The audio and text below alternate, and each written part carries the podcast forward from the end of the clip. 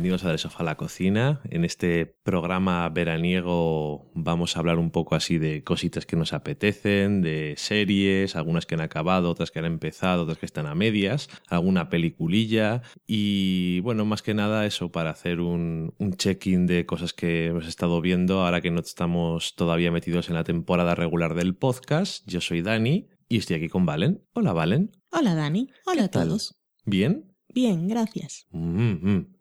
Pues eso es lo que vamos a hacer. ¿Qué, ¿Qué? te parece? ¿Qué hablar, vamos a de, hacer? hablar de cositas. Que no te estaba oyendo. Estabas pasando de mí. Sí, había desconectado. Mm, Estaba mirando al gato.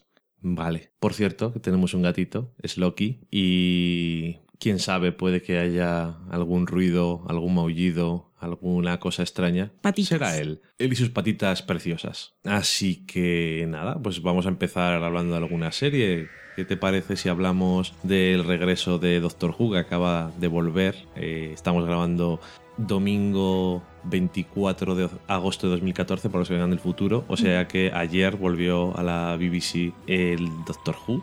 Y nosotros hemos visto esta mañana el episodio, el primero de la octava temporada, que se titula Deep Breath. Vamos a hablar sin spoilers, pero vamos, podéis hacer una idea de que el que siga la serie ya se puede hacer una idea de cuál es de lo que hay que hablar en este primer episodio de la nueva temporada, y es que hay una nueva cara para el Doctor. ¿Te has dado cuenta que me has preguntado si qué me parecía si empezamos por Doctor Who y has sortado tu parlamento? Era retórica. Ya, podía haber dicho no, no me Pero apetece. es que te lo he preguntado antes. Pero no me has dejado contestar. Igual no me apetecía, pero tengo, tengo un poco de pereza. Te, Para llevarte pre- la te lo he contraria. preguntado fuera de cámara, iba a decir, pero fuera de micrófono. Vale, vale. ¿Qué te parece la nueva cara del Doctor? Me parece que se parece un poco a Peter Capaldi. ¿Por qué es? Puede. Lo que pasa es que no dice muchas palabrotas. Me tiene un poco confundida. Entonces yo como Clara le digo, no sé quién eres. Bueno, por lo menos no se da mal lo de hablar rápido y decir cosas que no tienen mucho sentido. Que suele pasar en los primeros episodios de Nuevos Doctores, que los actores tienen que hacer mucho de gente sin sentido y confusa. Sí. Y en este primer episodio, pues más o menos tenemos eso también. Es un episodio escrito por Steven Moffat, como suelen ser ahora que es el showrunner, los primeros. Y mm, nada, tienes un tiranosaurio Rex por la Londres victoriana y eso quiere decir que volvemos a ver a el trío de detectives extraños. Y como siempre es entretenidos de ver, a mí me gustan. Podrían hacer una serie ellos resolviendo crímenes y es un episodio entretenido. Está bien para presentar el nuevo doctor. Hay por ahí cositas que a lo mejor son de esas cosas que le gustan a Moffat de voy a poner semillitas de cosas Mis semillitas. y de qué va a ir la temporada y eso, pero todavía es un poco pronto supongo para saber. Eso nosotros, eh, la gente que debe estar en los foros desde ayer y deben tener mil teorías. No me seguro, porque tiene las cosas de mm, que le suenan las cosas, cosas de que ha visto su cara antes, que no sé si es una referencia a que Peter Capaldi hizo un papel en Ajá. Doctor Who antes. Y al final también tenemos ahí a una mujer que dice que es la novia del doctor. No sabemos quién es. Y no sé, pues eso, hay cosillas por ahí. Pero bueno, un episodio entretenido, supongo. Está bien. Curioso, el- la Tierra Prometida con un pond. Echaba de menos a Amy, ha Sí. dicho. Y bueno, yo lo que aprendí en este episodio de Doctor Who es que también sé hablar dinosaurio. Solo hay que hacer mímica. Sí, pero no sé si le entenderás al dinosaurio. Pero puedes hacer así con las manos, mm, más o menos. Eso no tiene. Yo creo que no tiene mucho más tampoco, sin entrar en demasiados detalles. Y eso de las teorías que nos gustan a nosotros, que luego no acertamos nada. Todavía tampoco creo que nos hayan incitado demasiado. Aunque, como dices tú, la gente muy fans y muy enloquecida, que tiene que haberlo de todo, igual que nosotros también lo somos de nuestras cosas, pues enseguida estará sacando conclusiones de cosas. Y siendo Moffat, tampoco creo que sea un error, porque es muy de esas cosas, Sí. de que analices los detalles. Estamos ahí con el doctor con crisis de identidad, más oscuro y parece una elección consciente ser mayor. Y bueno, no sé qué personaje interpretó Peter Capaldi y si aparte del guiño tendrá algún sentido. Era el episodio de Pompeya, era un romano. Pero también salía Amy ahí, ¿no? ¿Era en ese en el que había salido? Mm, oh, ya no me acuerdo. Bueno, salía alguien. Ahora ya no sé si era Amy o quién. igual no era Amy. Pero algún alguien que salió después había salido en. Pompeya. Creo que la estoy liando. Bueno, Peter Capaldi también salió en una temporada de Torchwood, por cierto. No me acuerdo. Era el malo, entre comillas, de la primera temporada que hicieron así corta, que era como una Children- miniserie. Sí, no sé. Children of Earth, creo que se llamaba. No, no recuerdo mucho. Estaba bien. Sí, sí, cierto. pero no, no, no recuerdo de qué iba. Y no me acuerdo de Peter Capaldi. Pues salía. Era... Amigo de Vanessa, por cierto. Cierto, como todos podemos ver en las fotos. Vanessa de Cosa de Mil Kilómetros. Que decimos Vanessa, igual alguien llega, uy, ¿será Vanessa la que vive aquí al lado de mi casa? Le voy a Voy a preguntar. preguntarla. ¿Conoce a Peter Capaldi? ¿Quién es usted? ¿Quién es Peter ¿Y quién es Capaldi? Peter Capaldi? Así que todavía es pronto a lo mejor para decir si te gusta. Bueno, es como siempre pasa cuando le cambian la cara al doctor a todo el mundo. A mí me gustaba más el de antes. Hay entradas que son que funcionan más rápidamente que otras. Esta no solamente porque es un nuevo actor, sino porque es un estilo diferente. También habrá gente que le cueste, pero yo creo que al mismo tiempo, como es tan un estilo diferente, en plan antes eran más o menos mm, iban cambiando cuando cambiaron de Tennant a Matt Smith era se mantenían más o menos jóvenes por decirlo de alguna forma aunque eran muy diferentes O cada vez más joven, parecía. o cada vez más sí. Desde Christopher Eccleston a... Sí. Bueno, no sé cuántos años tienen. Sí, Eccleston pero y la ¿eh? pinta Y la actitud. y la actitud. Y aquí es un cambio bastante radical de edad, de apariencia y también como es la pinta que tiene y la actitud que tiene. No, no me fijé en los zapatos que llevaba, pero el abrigo mola.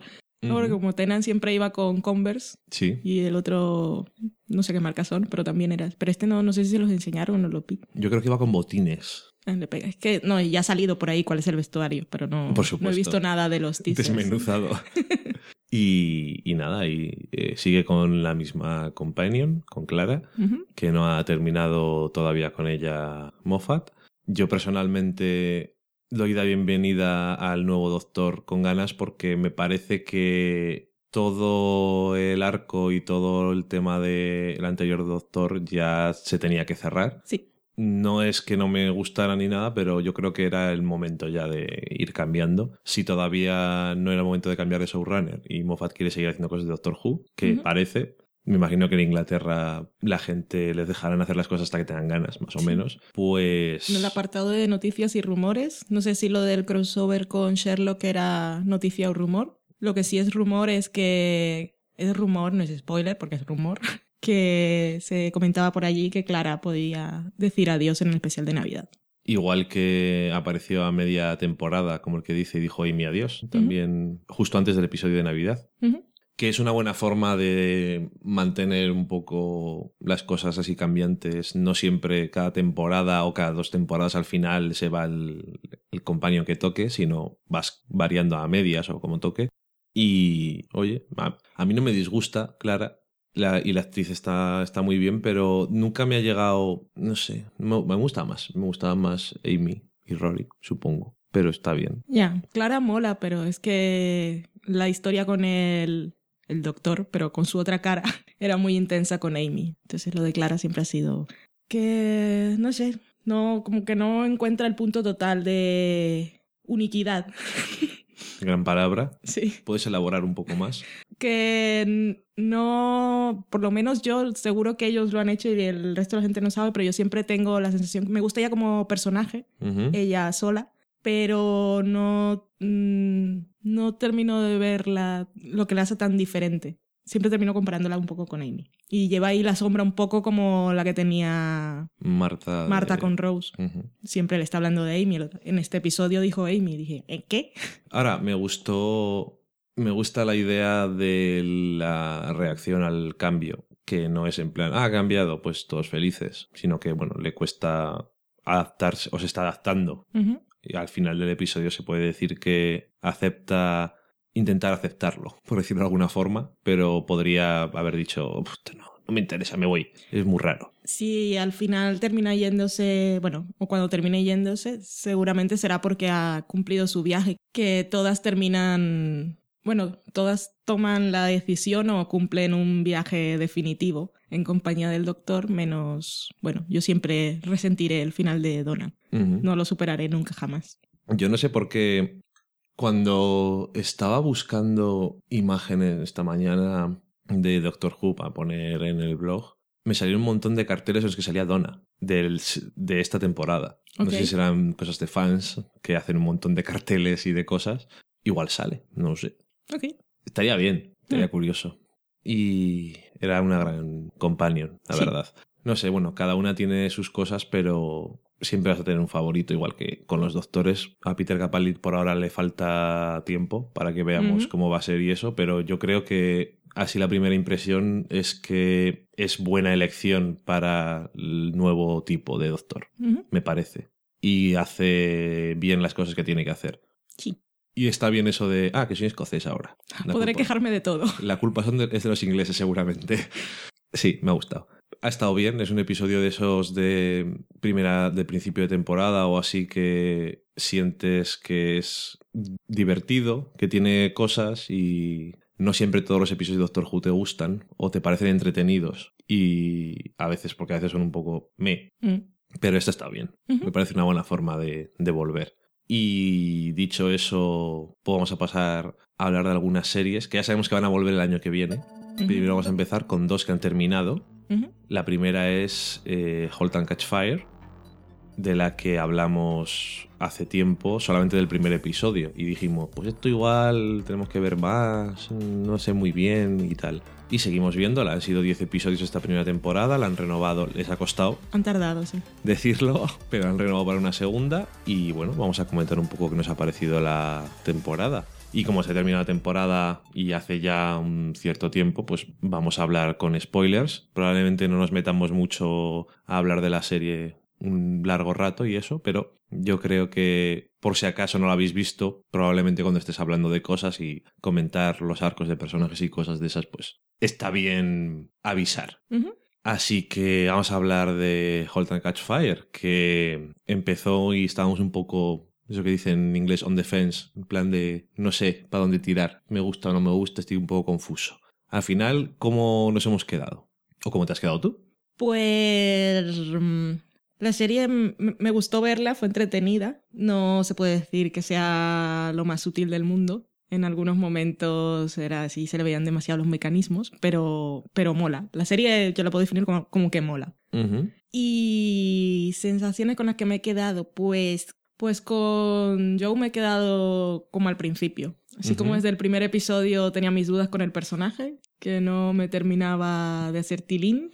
Si bien durante los episodios, aunque había momentos como aquel en el que están en el parking y se arranca la camisa y comienza a decir cosas, yo dije, socorro, esta serie es lo peor, no puede ser más en la cara todo. Y después vamos viendo que es un personaje de esos de fingir, que finge fingir y decir mentiras cuando dice verdades y decir verdad cuando dice mentiras. Bueno, casi siempre está diciendo mentiras y entre ellas a veces cuela verdades y lo vamos descubriendo poco a poco. Y eso está bien. No termina de ser un personaje que me seduzca del todo porque es como demasiado intenso. Sobre todo por lo que vi al principio y, y cómo acaba. Como que sus traumas ahí con su madre y su padre no me los ha terminado de contar del todo. Bueno, su madre estaba loca y lo tiró por un, por, desde el tejado.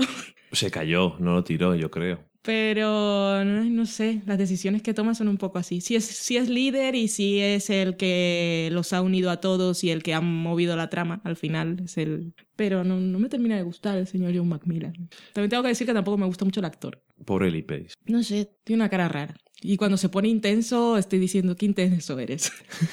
Eh, es verdad lo que dices que es un personaje que al principio era como mm, vale al principio parecía creo que al principio parecía más un poco más tópico de lo que ha terminado siendo pero tampoco ha terminado siendo ni nada original Es el menos interesante. es como es enigmático pero no de la forma más interesante y el- lo que citas tú de cuando se quita la camisa y eso, era como un momento de creo que voy a dejar de ver la serie, pero por suerte en el mismo episodio se medio arregla. Sí. Entonces está bien. Yo creo que tienen una idea de lo- del personaje, pero no consigue... mm. Y Lee Pace a mí no me disgusta, pero a lo mejor con otro actor hubiera sido esa parte enigmática más interesante, no lo sé. ¿Qué Yo es creo que él no lo Es- hace es mal. un manipulador y manipula muy bien, pero sí es eso de darle ese toque misterioso que no termina de serlo tanto o no interesa demasiado, que lo deja un poco bla. Sí, es que hay muchas cosas que son un misterio al empezar la temporada. Cuando se terminan ya no son misterio, pero sigue siendo un misterio el personaje. Muchas, no, te, no terminas de, de comprenderlo del todo. Es como que te falta un poco más. Pero bueno, Mm. no está mal. Por suerte la serie yo creo que no ha- se ha apoyado excesivamente en él. Sí que es, como dices tú, es el personaje que lleva la trama o el que lo empieza todo. Sí. Pero luego los demás personajes yo creo que sí que han tenido bastante importancia. Sí, el personaje de Cameron tengo que decir que me ha decepcionado un poco. La creación del personaje en sí, no ella, porque ella cuando la veía hacer las cosas me cae bien. Pero me habría gustado conocerla un poco más. Es como, ella sí que me parece un personaje bastante, bastante sin persona. Como, como un dibujo de personaje. Y mola, pero no la conozco realmente. Vale. Porque es que al final los que más brillan son Donna y Gordon. Y bueno, y Gordon tiene sus historias en la cabeza, bastante problemático. Y al final, bueno, a mí el personaje que más me gusta es Donna, ¿qué voy a decir?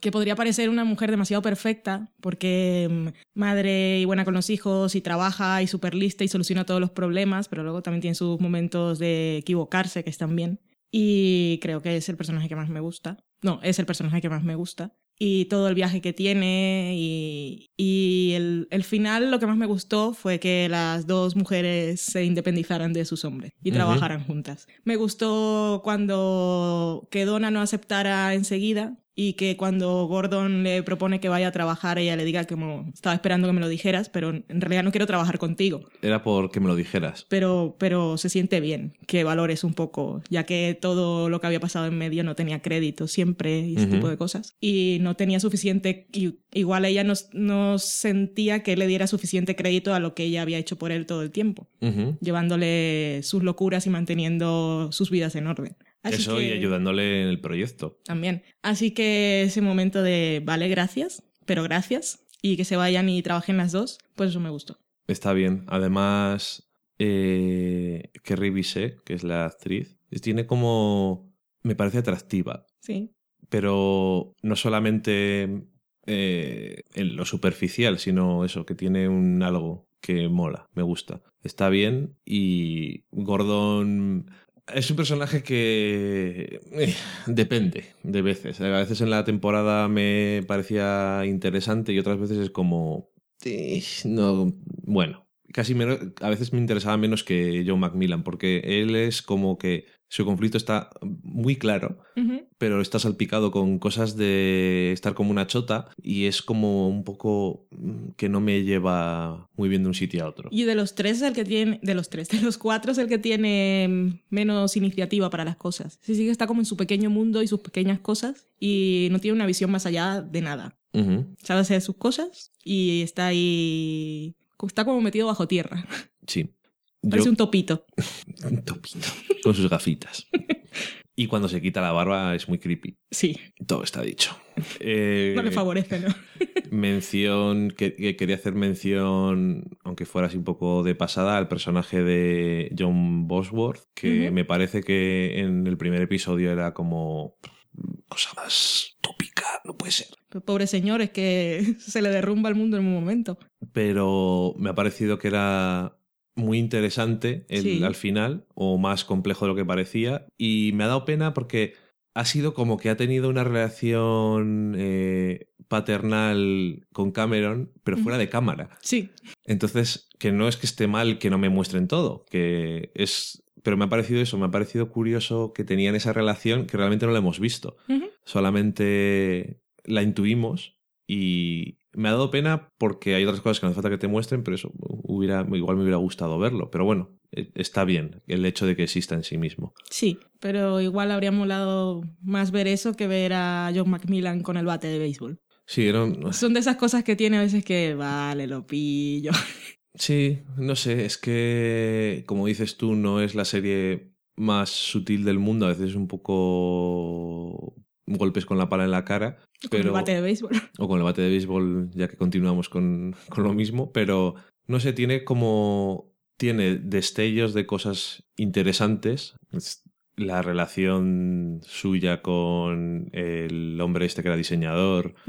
También puede ser, puede ser curioso el asunto, Sí. haberlo explorado un poco más, pero bueno, igual no, hacía falta, pero obviamente era para decir algo de él. Sí. Pero no sé, eh, tiene eso, tiene cosas que están bien. Es, a falta de una palabra más explicativa, es cool. Sí, mola. La ambientación ochentera, lo mismo que, me, que dije, creo, cuando hablamos del primer episodio, está conseguida, pero no es en plan "Uh, ochentas, sino en plan está integrado y está bien ambientado. Y el tema de la, de la informática y todo eso, a falta de tener más conocimiento para saber eh, la credibilidad o el realismo que tiene, parece bastante bien pensado y muy de esas cosas que cuando ves procesos en, de cómo se hacen cosas, que a mí me suele gustar siempre, eh, qué es lo qué es lo complicado y qué es lo que sale mal. Y siempre son cosas que a lo mejor no te paras a pensar cuando tú no tienes ni idea. Y esa es la cosa la clase de cosas que me gustan de saber eso del backstage de cómo se hacen ciertas cosas que es una cosa que siempre siempre me ha gustado en películas y en series y aquí es un poco también ese estilo y está bien me ha gustado Mola mucho el episodio de la convención. Yo llamaré convención, no sé si lo era, pero ya me entendéis. Cuando se van allí, ¿a dónde? ¿A Las Vegas? es Texas a Las Vegas perdón Bueno, se Sí. van. Y bueno, todo el proceso del episodio, todo el viaje que tienen, y es que fui muy fan del momento Apple con las velas y ¡guala! Mira lo que hemos hecho. Y la cara de, del personaje de Joe Macmillan como... O sea, que sí que está haciendo a la gente mierdas de estas. Y bueno, me imagino que ver un escritorio con un ratón y eso tiene que ser la leche cuando estás haciendo lo que hacen ellos. Pero Sí. bueno. Y me mola mucho también lo de Donna y Cameron porque no es algo forzado ni es vamos a hacer que las mujeres estén juntas, sino que ya nos han dicho durante toda la temporada que hablan el mismo idioma. Porque cuando va Donna a solucionarlo ve la belleza en lo que había hecho Cameron, que es algo que Gordon, que es el que entiende de códigos, no valora y que Joe pues no es su idioma. Entonces Sí. para él es algo más abstracto. Gordon es más un personaje de lo mecánico y el, este hardware, como el que dice, y entonces ve la belleza en sus cosas de esto está construido así, esto está construido así, pero no en la esencia, que es lo que le- al final es lo que le interesaba a Cameron y es por lo que se va, porque acaban vendiéndolo por venderlo aunque no sea especial. Que eso es en el episodio de la convención, Sí. que me gusta porque es muy eso puedes entender la visión pragmática que tienen ellos de tenemos que vender algo si no estamos jodidos. Y la visión de ella de esto no es nada especial. No sé ha estado bien. Hmm. es, el, es, un, es, es un resumen un poco simplista pero ha estado bien. Sí, pues es un episodio de verano este. sí. Podemos decir está bien, ha estado bien. ha estado bien. Y en sí tenía que renovarla porque Ahora, tengo que confesar muy seriamente que si esta serie no hubiese estado en verano y hubiese estado cuando estoy viendo las otras series, no estoy del todo segura si habría seguido viéndola. Llegado a un punto. Porque estaba cool y estaba bien, pero en principio no me terminaba de convencer demasiado, igual la habría dejado por ahí.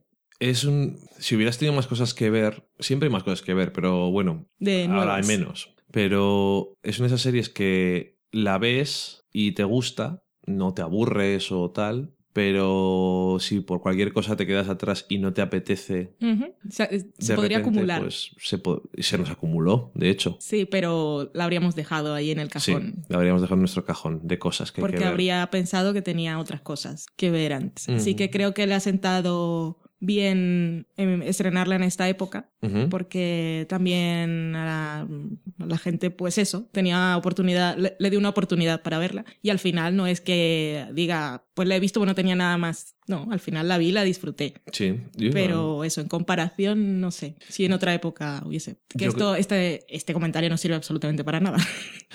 Pero bueno. Bueno, hablas un poco así indirectamente de, de lo que te parece la serie al final. Yo creo que es una serie que ha, ha habido gente que le ha gustado mucho, pero a la gente que no le ha gustado mucho tampoco le ha disgustado. Es que es eso. Es como, esto está bien y sobre todo tiene potencial Sí. para ser mejor. Y bueno, ya que tiene segunda temporada, tiene una oportunidad. No sabemos por dónde tirarán exactamente, pero a lo mejor, oye, consiguen que la serie mejore. Que yo creo que no le viene mal, pero espero que no pierda lo que la hace interesante y lo que la hace algo que mola ver. Y dicho eso, como decía antes, otra serie que han renovado es una serie que ha terminado ahora la segunda temporada, está renovada para una tercera, que yo no lo sabía cuando terminó la segunda temporada nada. y dije, como, Daniel Nieves. como no lo, no lo renueven me pego un tiro. Es Rectify, la serie de Sundance, que el año pasado acogimos con mucho gusto porque no nos la esperábamos, básicamente. Es. De hecho, fue una cosa de las que más nos gustó el año pasado. Sí. Yo creo que en parte le, le pasa muchas cosas de esto de. Ay, vale, no te esperas. Y dices, "Mm, mm, me gusta. Eh, tuvo seis o siete episodios el año pasado. Está creada por Ryan McKinnon, que sobre todo yo creo que la gente le conoce porque es actor. Sí. Ha salido en muchas cosas, pero por ejemplo ha salido en Deadwood. Sí. Una de las cosas que a lo mejor más la gente se acuerda. Y se ha traído algún actor de tú. Alguno hay por ahí. Y es una serie que sigue lidiando con lo mismo que la primera temporada. Está Daniel Holden intentando eh, lidiar con el mundo y la gente que está en el mundo intentando lidiar con que él esté fuera. Y lo que significa para todos. Y yo creo que este año, bueno, empezamos, comentamos el primer episodio de la segunda temporada y lo hicimos sin spoilers, lo cual no podíamos decir, bueno, Daniel no sale mucho. Y obviamente ahora va a haber spoilers, así que si no habéis visto la segunda temporada de Rectify, los 10 episodios, pues os esperamos en lo siguiente. Ya vendrá todo marcadito. Sí, mirad la carátula del episodio en vuestro reproductor preferido, o sea, el vuestro. Mm, O el de otro, a lo mejor es el- su preferido es robárselo a otra persona. Me parece justo el comentario. Eh, bueno, pues eso, hablábamos de que pues no sale Daniel mucho y obviamente era porque estaba en coma después del final de la primera temporada en la que le habían metido una somantapalos. Ujú, El hermano de Hannah, la chica que dicen que había violado y matado, y sus amigos. Y creo que ha sido, ha sido interesante fuera de Daniel que la el primer episodio era una buena muestra de la temporada, en el sentido de que se centraba en mucho en los... En muchos momentos estaba muy centrado en los demás personajes. O, por ejemplo, eh, ha dado mucha importancia a, a Teddy y a Tony, eh, su relación, más que el año pasado. Sí. Y es una cosa que me parece bien que haya hecho. Creo que también incluso al, al padre, a, a Ted Senior, Sí. han tenido como más, no sé si importancia, pero bueno, más tiempo en pantalla y hemos visto más caras de ellos. Y pero sobre todo ha sido, yo creo, eh, Teddy ha sido el personaje que más ha crecido con respecto al anterior en cuanto a tiempo en pantalla, en cuanto a importancia y que ha tenido un arco bastante clarito. Sí, y me parece que, bueno, iba a decir que tiene mucho mérito, ¿no? Porque la serie ha decidido hacerlo así, pero me ha gustado y le doy valor a la importancia que le han dado a lo que Daniel le hizo a Ted Jr., Ajá. que en su momento estuvo, vamos, que él, él lo provocó de alguna forma, pero está claro que no es la forma No, no era algo bueno. Y Y parecía me gusta que, que haya tenido consecuencias. que es un poco cuando ocurre al principio, bueno, en la mitad de la primera temporada, es como una cosa que ha pasado. Y luego realmente no, no, no Y tocan quizá en el, tal como vas viendo la temporada, es que la primera temporada, recordemos que eran 6, 7 episodios, pero que además era una semana. mucho. Sí, O sea, que era todo muy lento y era todo muy intenso y estábamos muy con Daniel, sobre todo como termina la temporada, quizá de alguna forma lo que le pasó a Ted no, no lo cuestionamos tanto. O sea, sí, estuvo mal, pero como que de alguna forma decimos, se lo merece. Y me gusta que en esta segunda temporada nos hayan, nos hayan hecho pensar en ello. Sí, y que como dice su madre en cierto momento, es un poco como que es... La primera temporada es la nueva infancia de Daniel en el mundo Y, ahora y esto es la adolescencia. Es verdad, lo dice muchas veces. Y es, No lo había es- pensado. Es, que es muy literal porque la primera temporada es como descubrir, redescubrir el Cierto. mundo, como si acabas de nacer otra vez, ser muy contemplativo, eh, ver volar plumas, es Sí. decir, no hacer nada, por decirlo de alguna forma, que para los demás puede resultar eh, muy relevante o muy impresionante y es como que está redescubriéndolo todo. Y esta segunda temporada es como, pues me voy, no vuelvo a casa en dos días, no digo nada a nadie, me voy a una fiesta, eh, tomo drogas, bebo, eh, no sé, es como... No, tienes razón, no lo había pensado así, pero ahora que me lo dices está súper claro y gracias. Y, y, tal como acaba la temporada es momento de madurar y asumir las consecuencias. O sea, me gusta Sí. esa visión. Y bueno, eso probablemente la tercera temporada, si siguen con eso, será lo que dices tú. Es el momento de ya se ha pasado este momento de la adolescencia o segunda adolescencia y ahora vuelves a ser adulto o por primera vez ser adulto fuera de la cárcel, Sí. porque entró con 18 años. Y es el momento de las consecuencias y hay muchas, porque el final de temporada es como, eh, fíjate que está todo en el aire, ¿eh? Sí, escuché la eh, entrevista que le hizo Terry de Fresh Air a Ray McKinnon y él, él le dijo, porque ella, la entrevista fue, no, esto no es, esto no es Fresh Air, mentira, esta la leí, era de Seppingwall. Y le hizo la entrevista después de ver el último episodio. Y la primera pregunta que le hizo es, ¿esto lo dejaste así sabiendo que no ibas a ser renovado? Y por dijo, favor. Sí. Ah, sin, sin saber que le iban a renovar. Sí, y no decía que la historia lo llevaba hasta ese punto y hasta ese punto llegó. que por un lado dices, me parece muy bien que te dejen hacer una serie hasta donde te llevan los personajes y la historia, pero por otro lado, socorro si no renuevas Sí. esta temporada. Sí, sí, sí. Es como... mm, Nos habría hecho un Deadwood. Te quedas totalmente destrozado. o sea, sí, es como... Está todo. Además es que ni siquiera es como, bueno, se ve que se va a resolver esto, sino que todo está todo, en el aire. todo abierto. Está todo en el aire. Y además está todo en medio de pasar. Y es como, mm, vale. Me gustó. Bueno, me gustó todo. Me ha gustado la temporada otra vez. así, resumen, me ha gustado la temporada. Digo, ah, son más episodios que la anterior, no sé qué tal. Mm, No me ha parecido extendido ni nada, sino siguiendo eso que has dicho tú ahora, que es como es lo que le tocaba. Y, y me ha gustado, me ha gustado mucho y me ha gustado que es el momento ese en los últimos episodios y sobre todo en el último episodio que se nota eso de ahora llega el momento de asumir las consecuencias porque es lo que le hizo a Ted hasta cosas pequeñas como destrozar la cocina. Sí, esto ha sido muy impulsivo. Sí, es todo, me voy, quiero conducir, me voy a no sé dónde, voy a ver Cojo la bicicleta sin pedir permiso. o cosas como que le dice en cierto momento a, a John, a su abogado, no he sido muy buen cliente, no ha sido, ha sido una mierda de cliente porque me voy a donde uno de los le dejo una nota, me voy con el otro que me está, o sea, está haciendo todo el rato cosas que es como no deberías de estar haciendo esto, pero las hace igualmente. Y me gusta, el último episodio me gustó mucho porque, bueno, como el año anterior no es el centro si lo hizo o no, pero es más importante este Sí. año. Y para yo lo que he leído en la temporada es que no lo hizo. Pero se deja, creo que lo suficientemente ambiguo que a lo mejor no la violó, pero la mató. Sí. Lo que pasa es que, claro, en el último episodio hay una escena en la que él hace sus paralelismos con la otra vez y en la que deja claro que según él está diciendo, está volviendo a, confiar en que si dice Sí, ciertas cosas claro. le van a dejar en paz y que se acabe ya todo, que le van a dejar irse a casa. Esta vez me vas a dejar irme a casa si digo que tengo que decir. En plan, primero le suelta lo que es la verdad y después dice, bueno, pues os digo lo que tengáis ganas, pero dejadme vivir. Quiero que se acabe todo esto ya. Aunque tenga que vivir eh, fuera del estado de Georgia. Bueno, en todos los sitios menos uno. Sí. Es un poco peculiar la justicia, pero bueno.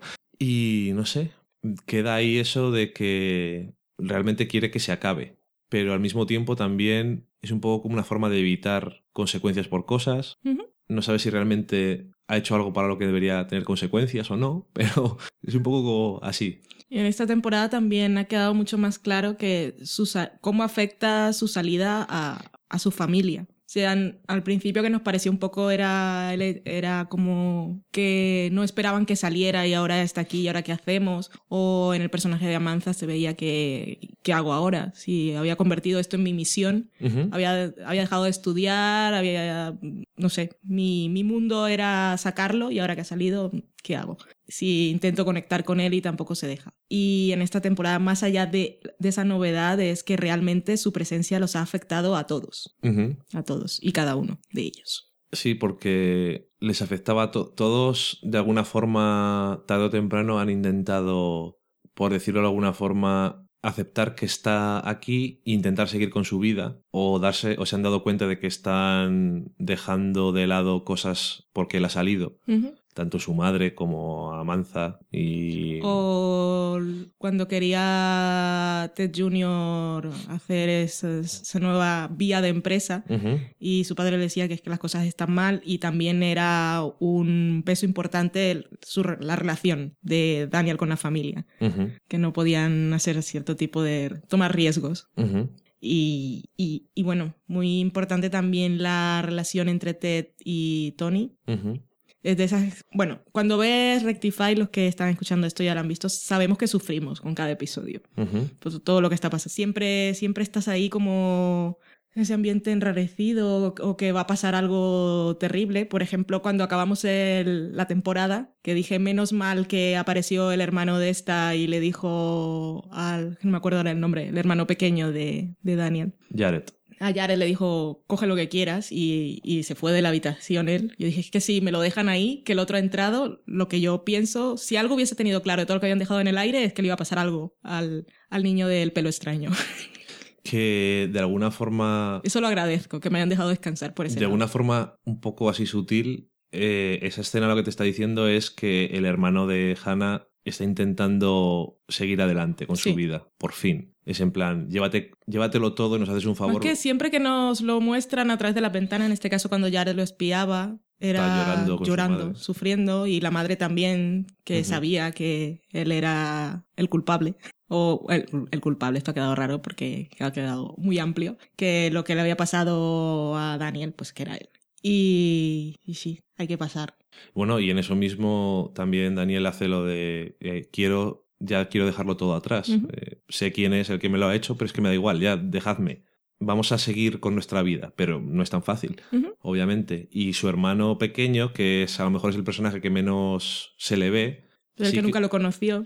y está intentando, de alguna forma, está intentando eh, como comprender cómo era su hermano cuando le metieron en la cárcel. Ujú. O sea, intentando eh, escuchar eh, la voz de Hannah, escuchando ¿Qué las- relación tenían? qué relación dos? tenían, espiando eh, a su hermano, entrando allí a ver las cosas que tenía, como intentando conocerla a ella.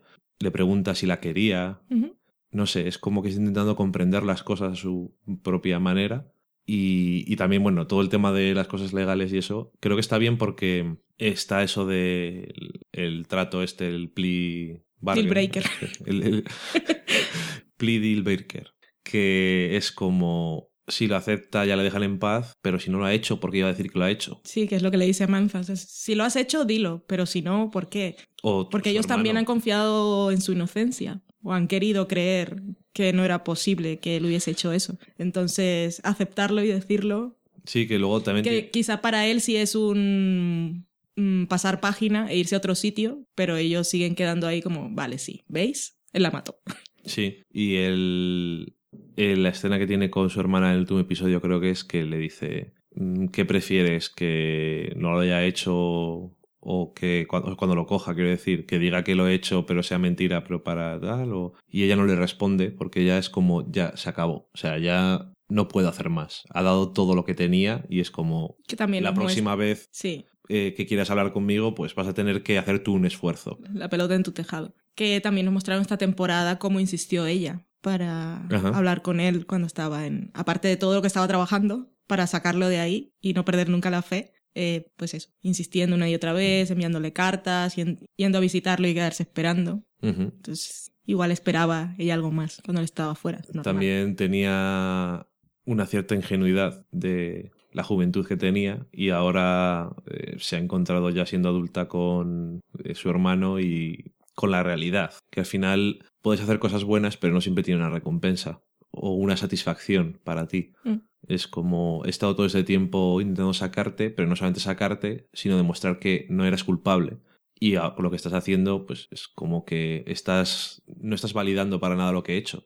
Y eso, y, y- y cómo se siente con respecto a, a John, que es el abogado en plan. Y cuando se acabe todo esto, ¿qué vamos a ser? El uno para el otro. Si Mm. nos encontramos por esto y hemos seguido unidos de alguna forma por esto y no sé.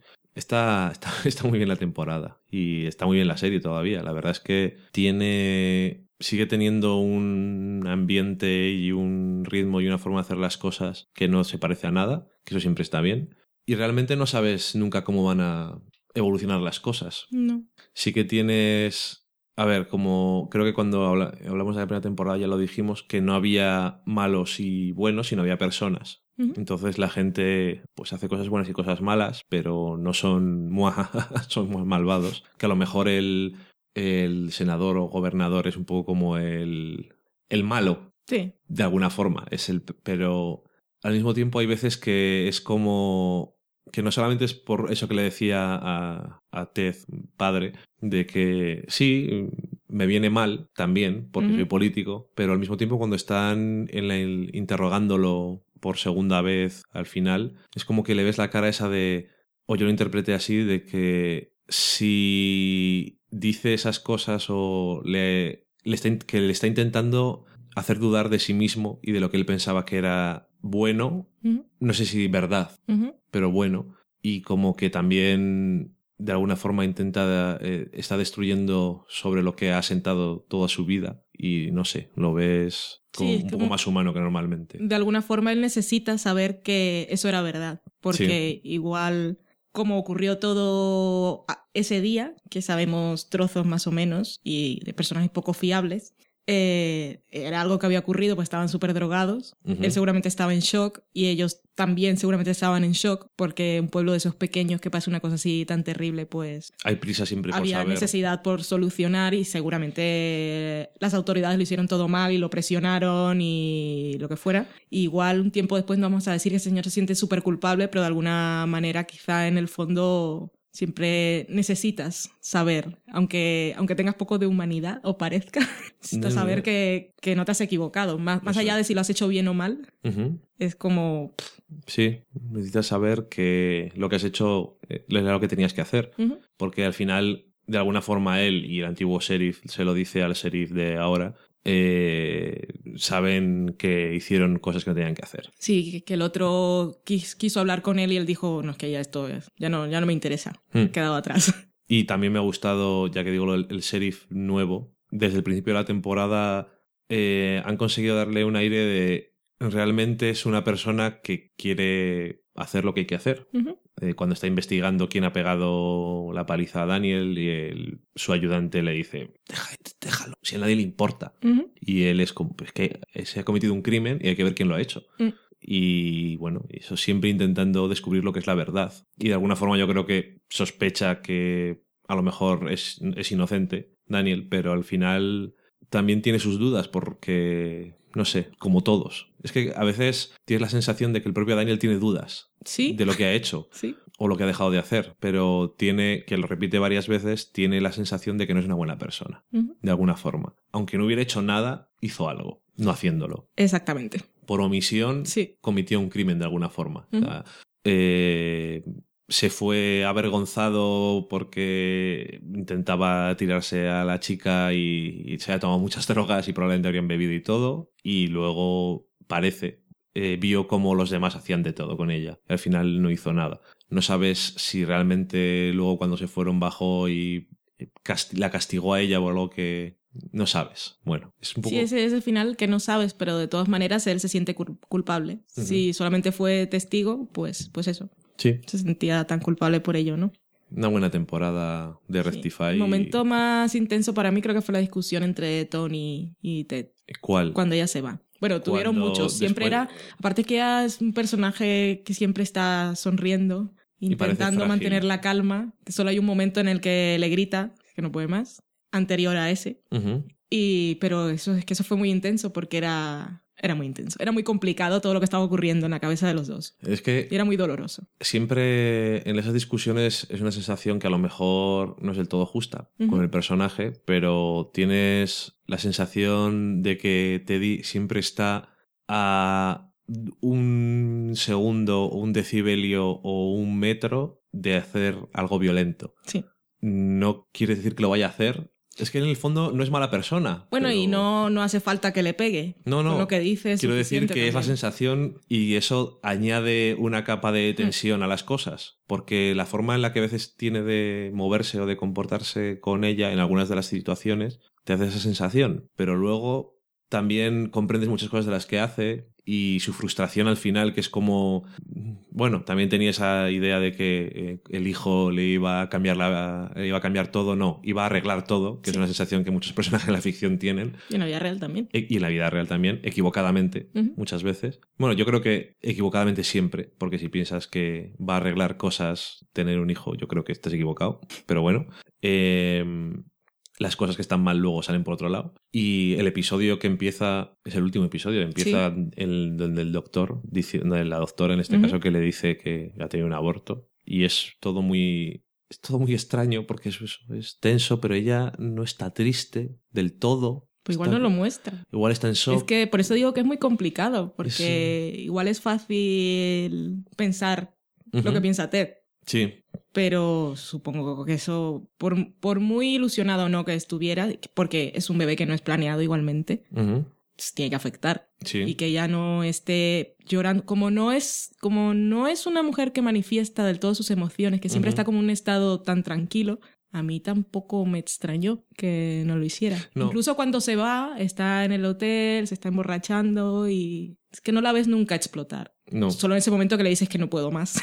Ah, porque es que, como dices tú, es que es todo, muy, es todo muy complejo y es lo que mola, porque cuando él le está diciendo las cosas que le está diciendo y ella dice no puedo más, ya, él lo está interpretando de otra forma y ella está diciendo no puedo más con estas cosas que tienes en la cabeza. Sí, Pero después hace exactamente lo que le dijo. sí. Entonces no sabes si ella eh, ve que él estaba viendo algo que ella no.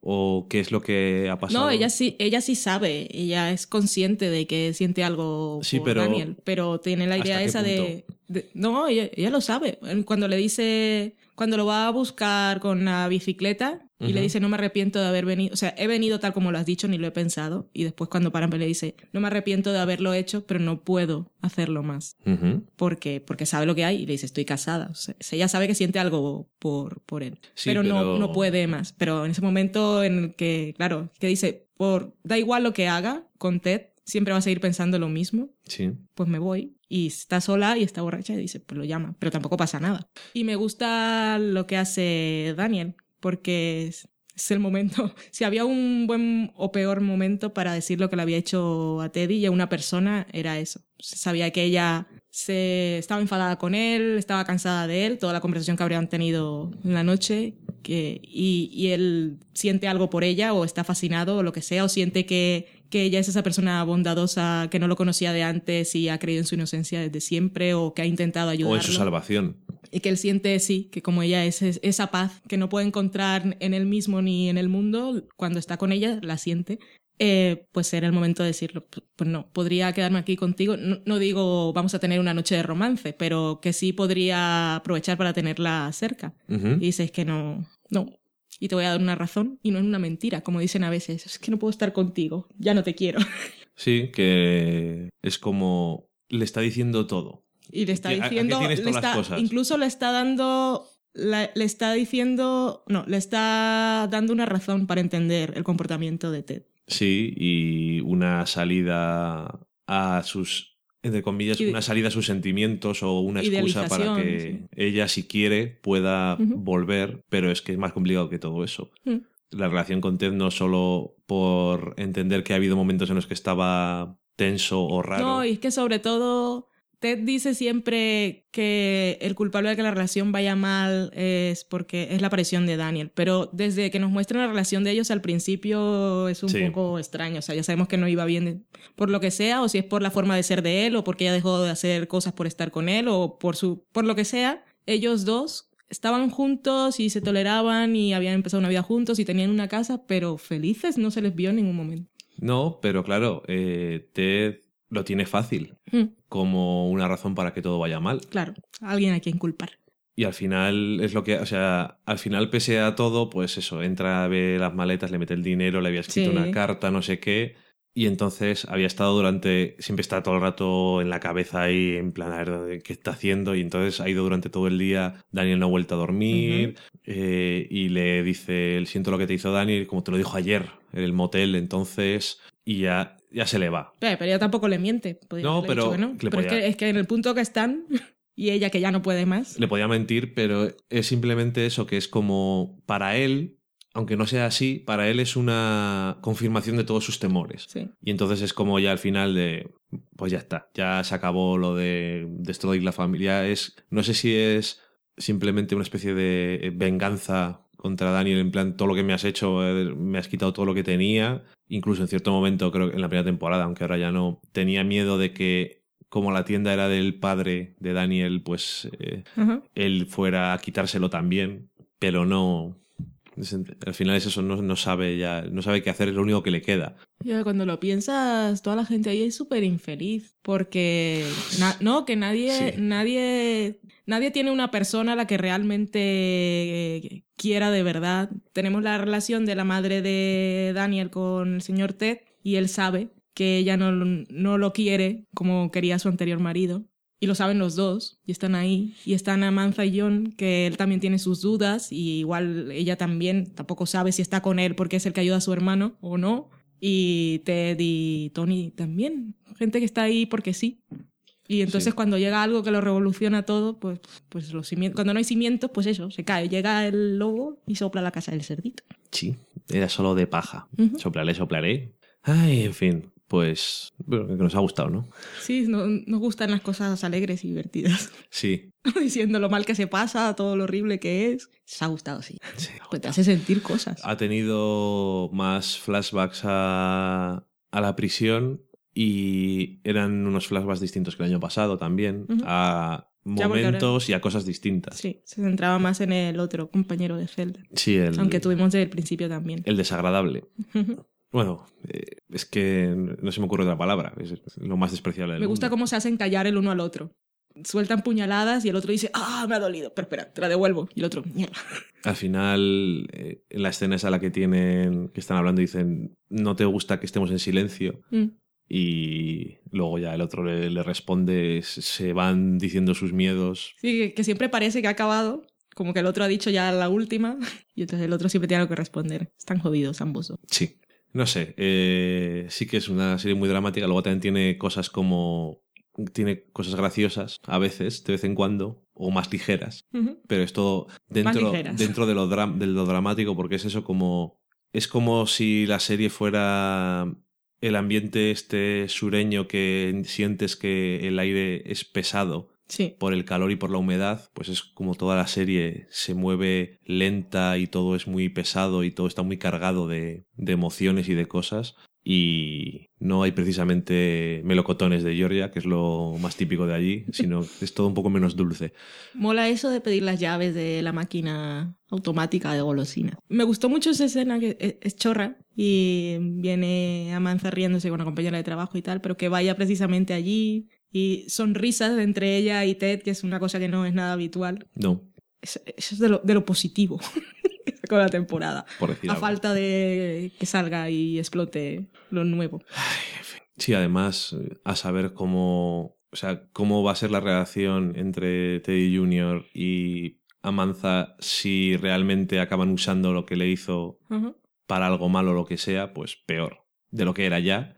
Y, en fin, no sé. Yo- a ver cuando nos toca la tercera temporada y... Sí, que el señor McKinnon tiene tiempo de pensar. Tiene todas las posibilidades abiertas. Puede tirar por donde quiera realmente. Sí, y si es fiel a lo que dice, pues irá por donde le pida la historia.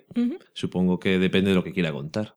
porque tanto puede ser la tercera temporada juicio como un poco más de impasse de otra forma o a saber. Está claro que lo que no veo es a, a Daniel yéndose. Porque, bueno, podrá hacer lo que quiera, pero será un poco raro tener los dos mundos tan separados. Sí, desde luego. Y si el protagonista era él, será raro centrarse en él y cuando vuelvas a la familia queda forzado. O si la historia es de la familia, pues otra cosa. Es que me daría igual, ¿eh? Pero creo que prefiero la familia. Que ya le tuvimos Ya lo hemos visto de paseo. fuera por- y le vimos viendo un museo ahí con la relación con las mujeres estas que estaban en un grupo que fue curiosa, intentando ser normal. ¿Cómo se llamaba el episodio Donald de Normal? Sí. Intentar ser una persona normal, que luego después es cuando va a ver a la madre de, de su compañero de, Cel- de Zelda, no, de compañero de Corredor de la Muerte, e- el bueno, por decirlo de alguna amigo. forma, el bueno entre comillas, el amigo, sí, el bueno, pues porque el otro pues, es lo que es. Y nada, pues eso, ganas de ver más, ¿no? Como también tenemos ganas de ver más de Masters of Sex, también va a haber spoilers. Esto es hasta el sexto episodio. Estamos a mitad de temporada, la segunda temporada de Masters of Sex, que fue otra de las sorpresas buenas del año pasado. Tampoco tú sabías exactamente si te iba a gustar o qué mierda será esto. Y luego cuando la viste dijiste, "Mm, mm, mm, Me interesa. me interesa. Y hemos empezado la segunda temporada, estamos a mitad y francamente en muchas cosas me ha gustado bastante más que la anterior. Que... Vamos por la mitad. Sí, por ahora. Por ahora me está gustando más que la anterior. No está prácticamente nada centrada en el estudio, porque por motivos prácticos, porque no ha podido ocurrir prácticamente. Siempre ha sido como el estudio era la excusa para ciertas cosas y el doctor Masters pues ha intentado en- por todos los medios que ocurriera, que siguiera existiendo, ya fuera en un hospital y que te echan, en otro hospital y que te echen, o cuando estaban en la intimidad, en ese estudio, entre comillas, que tenía con, con Virginia. Pero me ha gustado. Me ha gustado más esta temporada por ahora. Porque me ha parecido que ha profundizado muy bien en, en los personajes. De formas interesantes. Eh, cosas que me están gustando mucho son. Toda la. Y no sé por qué exactamente. Creo que es porque es muy complicado. La historia de Libby Sí, no es nada típica ni, ni normal complaciente. Es muy extraña, es una obsesión muy extraña que en un principio me dio la sensación de que era como, no sé cómo decirlo, eh, no le gustaba eh, Coral. Coral. Pero en este caso, y retomando el comentario de Rectify, así en general, no es un spoiler, si los que han llegado aquí no ven Rectify, la idea esa de la gente de que un hijo es la solución a los Ajá. problemas del matrimonio. Es una cosa que tenía Libby desde luego metida Sí. dentro. Entonces, parte de todos sus conflictos, eh, el germen básico, básico es la frustración Sí, de ver no solo que no ayuda en su matrimonio, sino de descubrir esa faceta de Bill, sí. que ella sabe que no es la persona más cariñosa con la que estar, siguen teniendo camas separadas, sino que además no quiere, no le importa o no se comporta como, como una persona humana al lado de un bebé. Sí, y ella está frustrada en muchas cosas. También está frustrada sexualmente. Sí, por supuesto. Y eso tiene la relación con Coral que es muy rara. En plan, al principio es como que no le gusta porque lo hace todo demasiado bien y, es- y enseguida está buscando excusas para dar problemas, pero luego va por otras rutas distintas que no sé cómo va a acabar. Sí, es que el propio Bill le parece que la, la chica lo hace todo bien, que es una buena niñera. Luego con las amigas también, como enseguida busca la forma de... Bueno, busca la forma, no. Le corrige un error de estos que tiene de dicción Sí, para rebajarla y hacerle sentir mal. Tiene, un, tiene un- un- una guerra personal con el personaje de Coral que esta temporada va mucho sobre el poder, lo importante que es, quién lo tiene y cómo usarlo. sí, Y eh, entre ellas dos, el mejor momento es el de esa conversación en la habitación, sí, que está después de lo que ha pasado con el champú de piojos, que fue una cosa también de yo tengo el poder. sí, Y no, no, no le digas a. No te quejes a Bill de lo que te he dicho y que no me gusta tampoco que Bill te dé la razón. O sea, tú tendrías que ser leal a mí. O sea, porque para. Al principio, para. Para Libby, Coral era muy importante. Sí. Era la persona con la que hablaba y, no sé, de alguna forma, igual ella la veía como su proyecto personal, también ahí intentando corregirla y hacerla a su manera, pero era la persona que la acompañaba y, y le ayudaba con las cosas del niño. Pero ya después era rivalidad, de alguna forma. Yo creo que ese momento en el que Cora le dice a Bill y Bill dice, es que no pueden tener piojos.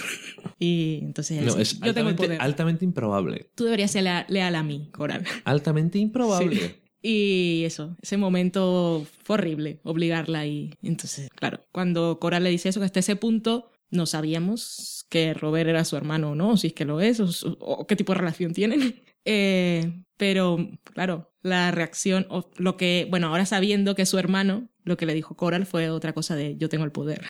Se dijo, Le es que, estaba- claro, ya sabes que es muy difícil resistirse porque estás en casa y tienes una persona que tú no tienes. Y al final le dice, después de esto quiere que haga la cama, el señor, que tenéis camas separadas. Tú no tienes lo que yo tengo. O sea que no vengas a contarme que dices que sabes mucho del mundo, no sabes nada, señora. Exactamente. Es lo que le dice. Sí, está interesante esa parte. La parte de, de Virginia también me está gustando mucho y me ha gustado mucho la... Bueno, me han gustado muchas cosas. me ha gustado eh, la relación con Bill, está muy bien porque también ha sido eso, de quien tiene el poder. Y como le dice, como dice en cierto momento, o sea, deja la sensación de que se quieren pero no pueden decirlo bajo ningún concepto y si no tienen una excusa no pueden estar juntos. Entonces, eh, de alguna forma le obliga a decirle que no solamente que la relación que tienen en el hotel no es solamente el estudio, que son algo más, de alguna forma. Es que yo no tengo tan claro que Virginia lo quiera. No, pero, pero yo lo digo porque la, por la conversación que tiene con, con Lilian, que le dice, bueno, tú tienes a Bill, te quiere, pero y ella dice, pero no lo dice, nunca. Y yo por lo menos vi, no sé si en, en lo que decían o en cómo lo interpretaba Lizzie Kaplan, que era como que ella le gustaba saber que él le quería y que, no sé. Pero que es, Virginia es uno de esos personajes que para mí es complejo en ese sentido. Lo, tenemos el episodio este de del Bottle Episode, en la habitación del hotel, con la pelea de fondo, que está muy bien porque es ese juego de rol hacemos que somos otras personas, pero en realidad estamos diciendo lo que somos, que fue brillante y maravilloso. Y ahí Virginia nos cuenta esa historia de su juventud y lo que le pasó y que ha creado ese muro, que luego nos lo comenté en el último episodio con relación a Lillian, y que por lo menos eso es lo que ella piensa y se cree para sí misma que para ella el sexo es sexo y no establece una relación, vale, que, que, ha puesto ese muro para protegerse básicamente. Entonces puede que ese muro sea real con Bill. Yo no sé hasta qué punto ella en realidad sí está vinculada muy emocionalmente. No digo que no es una persona a la que desprecia ni nada. Y, y el sexo, por, aunque no tenga amor, sigue siendo una cosa muy íntima. O sea que algún tipo de sentimiento tiene que haber, aunque sea aprecio. Digamos que por lo menos, vale, digamos de otra forma, no pensando que ella le quisiera, digamos que ella utiliza intenta averiguar a lo largo de los episodios si él ve algo más. Es que yo... Porque le dice, eh, entonces es obligatorio el estudio. Eh, no, bueno, sí. ¿Y dónde vamos? Pues vamos al hotel. Y luego va allí y le... Pero eso viene después de la discusión que tiene con Lilian, en la que la discusión ah sí para y en la que ella está que es una cosa que también le deja ver en, otra conversación que tienen y es el hecho tú estás haciendo algo importante pero pero al final igual o sea el, todo el mérito no se te va a dar ningún mérito porque en realidad lo que estás haciendo es acostarte con el doctor. O sea Virginia está en esa posición de que ella no no tiene el título y siempre la ven como la asistente y ella, Bill lo sabe que ella es necesaria, bueno, Bill sabe que es necesaria para el estudio, pero Bill también está obsesionado ahora con el estudio para estar con ella y, y, eso está claro. Pero entonces ella tiene como, me imagino yo, que no me lo ha contado, pero el otro día la llamé y tenía el teléfono apagado. pero sí tiene esa sensación de, de igual necesita, ya de alguna manera, eh, como acabó la temporada pasada, que fue muy importante para mí el primer episodio, que nos contaron ahí esos momentos con diferentes puntos de vista, que cuando acaba, que acaban en el hotel, que mucha gente lo interpretó como que sí, que ella estaba con él por amor y que la gente sigue viendo ese final de temporada como algo romántico. Yo cuando vi el primer episodio de esta temporada me quedó mucho más claro que era por el trabajo. No por el trabajo, era por haberle, haber puesto su nombre en el estudio. Y creo que si volvéis a ver ese primer episodio queda muy claro por cuando los cortes que se hacen desde su punto de vista, siempre lo más importante es que, él, que ella está ahí con él en ese momento, esa noche en la cama, porque él ha, puesto, él ha puesto su nombre en el estudio. Y cuando acaba el episodio están en el hotel y ella le está diciendo que esto es por trabajo. Es una conversación de esas así sutiles de... Y él le dice... No, ella le dice lo que le dijo a su anterior novio, que no me acuerdo cómo se llamaba. Ethan, ¿no? Sí, que que eso, que se había quedado por el trabajo. Y Bill dice, sí, claro, es lo que tenías que decir. Y ella dice, no, que es por el trabajo.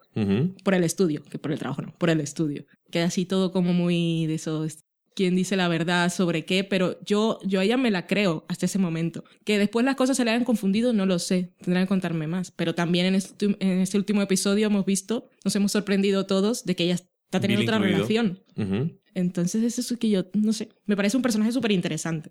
Lo que está claro es que Bill está enamorado de ella. Sí, Pero y obsesionado. lo que ella siente exactamente no está claro. Creo que, obviamente, creo que lo que dices tú sí es verdad que es eh, esa parte de por el trabajo, pero es más complicado para ella que todo eso, porque es. porque lo es. Literalmente es más complicado. Al final se están acostando. Sí, Y el sexo es complicado. No se puede sí. normalmente eh, estar acostándote con alguien y que no ocurra nada. O hacerlo durante mucho tiempo y que no haya ningún tipo de sentimiento involucrado. Y sí, está en proceso, Sí, supongo. que igual para ella sí es importante saber de alguna manera que Bill tiene algún tipo de sentimiento sobre ella porque igual la hace sentir un poco mejor. Ok. Saber que no, porque ya, ya ha probado que es, una, es un requisito para tener el trabajo, seguir haciendo los experimentos con él. Y esa es una situación que ella la hace sentir sin poder. Entonces, ya que no tengo ese poder o tengo que ajustarme a tus requerimientos, pues igual la recompensa, eso le vale, no lo sé. Lo que está claro es que sí la hemos visto, de- que me parecía un- una relación muy bonita la que establecieron con ella y Lilian en esta temporada. Sí. Y ha sido muy doloroso como ha acabado. Ha sido muy bonito también. Eh, esa conversación que tienen ahí bebiendo y Lilian contando sus cosas, que ha tenido una vida complicada y con las ironías de la vida, de su cáncer de ovarios y su ya no puedo más, es que esto no tiene sentido y en realidad si he estado haciendo tratamientos es por ti, porque Lilian está sola. Sí, que ha dicho, solo se lo dice en cierto momento, que no acepta no por respuesta. Pero Siempre tiene que estar luchando. sí, pero es, es bonito que al final acepte ese no. Sí. El único es- no que ha aceptado Virginia hasta este momento en su vida es, Es el de dejarla morir. respetar su, su decisión y quedarse ahí con ella. Eso fue muy bonito. Me pone los ojitos así. Es una relación que a mí me gusta mucho porque no es que bueno, luego ya tenemos otra que podemos hablarla, pero no es una relación entre dos mujeres romántica. Y eso no lo hay no lo hay tanto como debería en, ni en la serie ni en el cine. Y está, está muy bien su relación y cómo va, cómo va evolucionando y cómo sus discusiones eh, que se ven... Porque claro, ves cuando están, cuando están discutiendo en la oficina sobre lo que hace o no hace. Virginia y que ella había entregado el estudio porque claramente deja, o sea, deja claro que Lilian no cree que ella está comprometida con esto o de alguna forma durante cierto momento piensa menos de ella porque es una cosa que O porque es una cosa que ha dicho muchas veces antes Sí, y o también porque confirma de alguna manera que en el momento que Bill la llame la va a dejar. Ujú. O sea, Lilian, Lilian se había acostumbrado a tenerla. Así como Virginia le cuenta a Bill en ese momento en el que se dan el primer beso, se dan beso en el hotel y lo hace ella por un momento vulnerable, no es cuando están manteniendo el coito. Eh, manteniendo el coito está muy bien Sí, me ha gustado. expresión. Virginia dice que ella había bajado ese muro por Lilian y Lilian también de alguna manera. Bueno, de alguna manera no, totalmente. totalmente Totalmente. Porque estar, bueno, reconocer su debilidad y su enfermedad y mostrarse débil enferma y que es- fuera Virginia la que la acompañara siempre, para ella, pues Virginia era algo importante. O sea, y había un poco de todo. Y también una cosa de, de respeto de mujer, que también no, no lo estás haciendo bien. Igual conmigo te trataría de igual. Bill no te está tratando como igual, se está aprovechando de ti. Pero luego cuando, cuando ahora que mientras estoy hablando lo pienso, cuando Lilian le dice a Virginia, Bill te quiere, en realidad Lilian no lo sabe. no Yo creo que se lo dice para hacerla sentir bien o mejor. O un, regalo antes de irse, porque ella sabía que lo que iba a pasar cuando se fuera. pero ella sí pero Virginia piensa, piensa lo mismo es lo que le está diciendo. No sé, me gustó la relación entre, entre ellas y la despedida tenía que le da el beso y se queda, luego se queda allí. Como dices tú, es el momento de dejar de luchar Sí. y es muy duro de aceptar, supongo, para ella. Y hemos visto también durante este año eh, la reaparición del personaje de Betty, que como decíamos estaba en otra serie o no sabíamos exactamente qué iba a pasar con ella. Otro lío.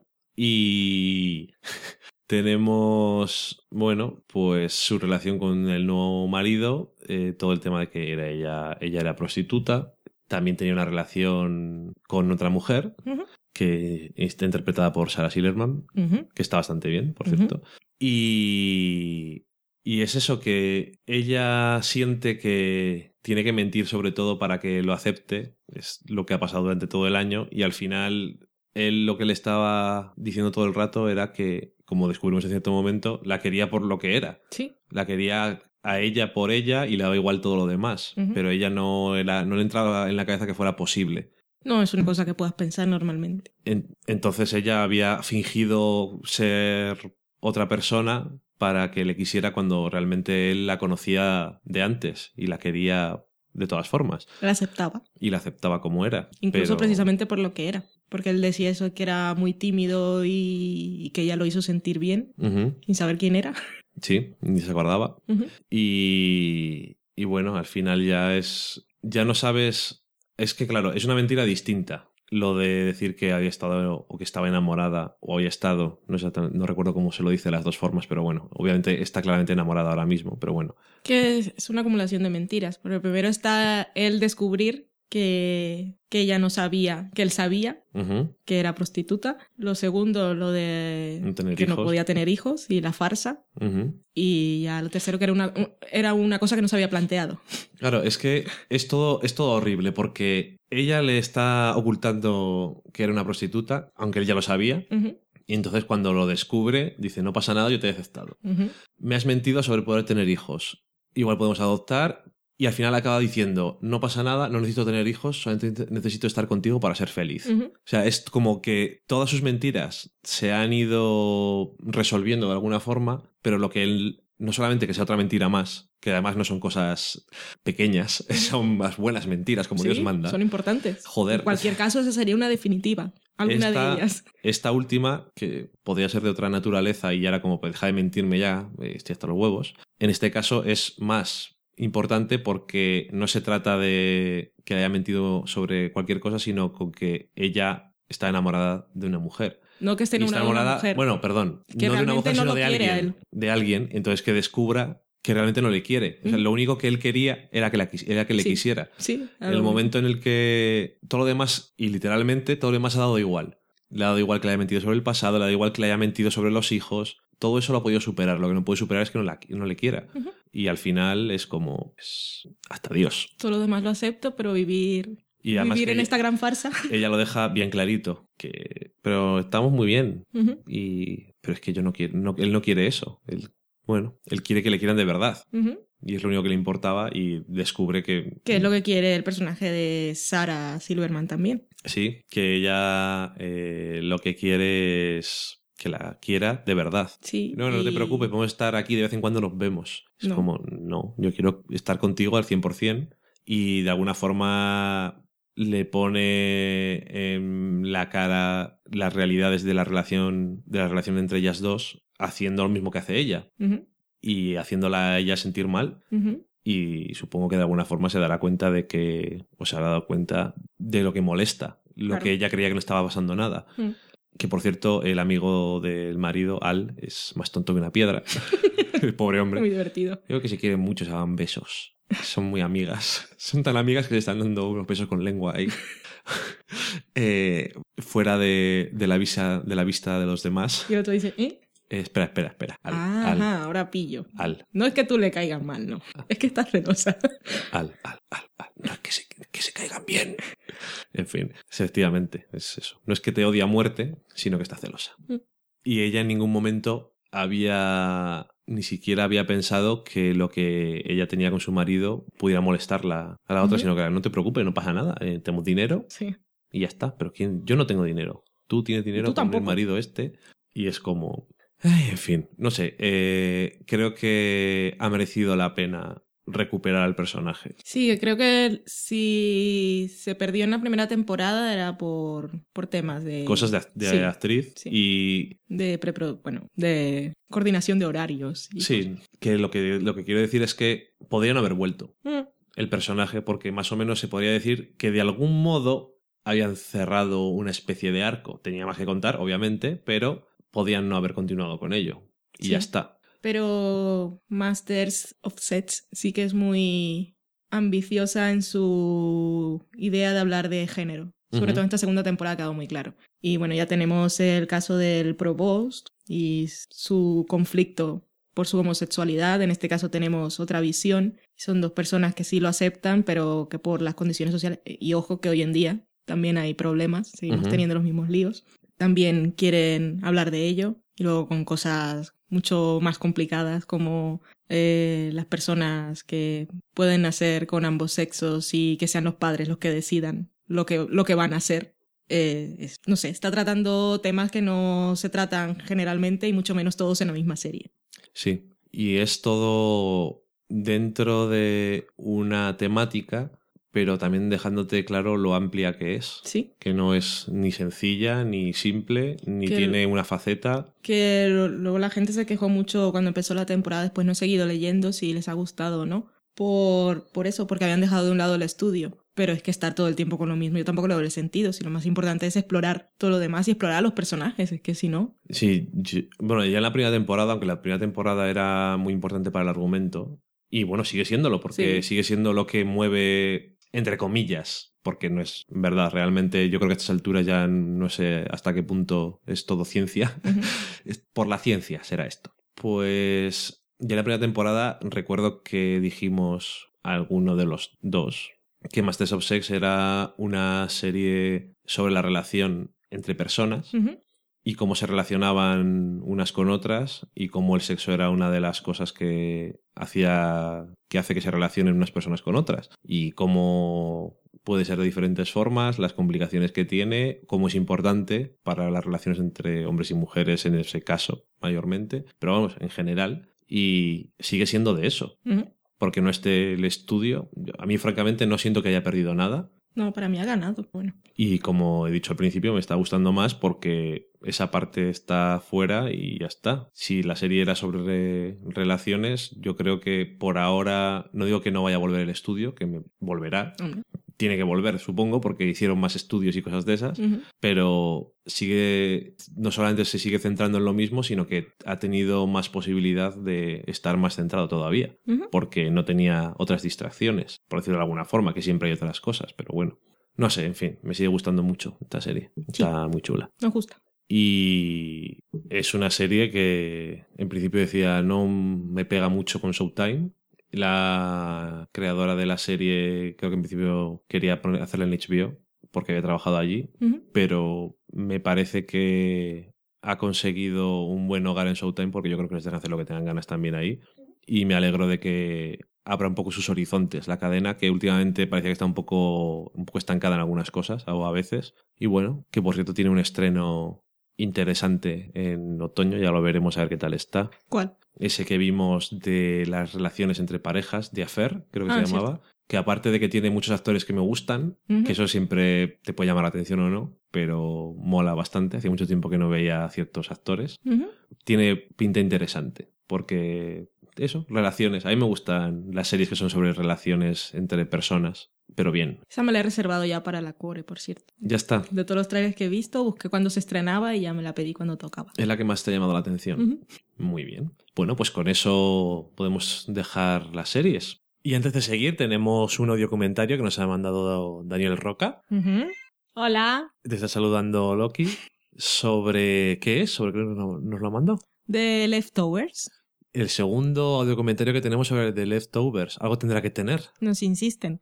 Como bien dice, lo envía esperando que tengamos que tragarnos un poco nuestras palabras, como hicimos con True Detective, y volver. Por ahora le diré que eso, que muchas gracias. Yo sigo sin estar interesada, no porque no valore su opinión, sino porque la serie no me interesa, pero eso, que muchas gracias. Que por cierto, Carmen Moreno, que pusimos su audio comentario del primer episodio en el programa pasado, también nos dijo por Twitter que había cambiado de opinión y que le gustaba mucho. Pues eso, que ya sabéis, los que la veis y os gusta, pero es que ahora mismo no me apetece. Igual, y sabiendo que tiene segunda temporada, menos, lo siento. No sé. Lo siento, no, no, no me apetece. Bueno, pues vamos a escuchar a ver qué nos decía Daniel. Vale.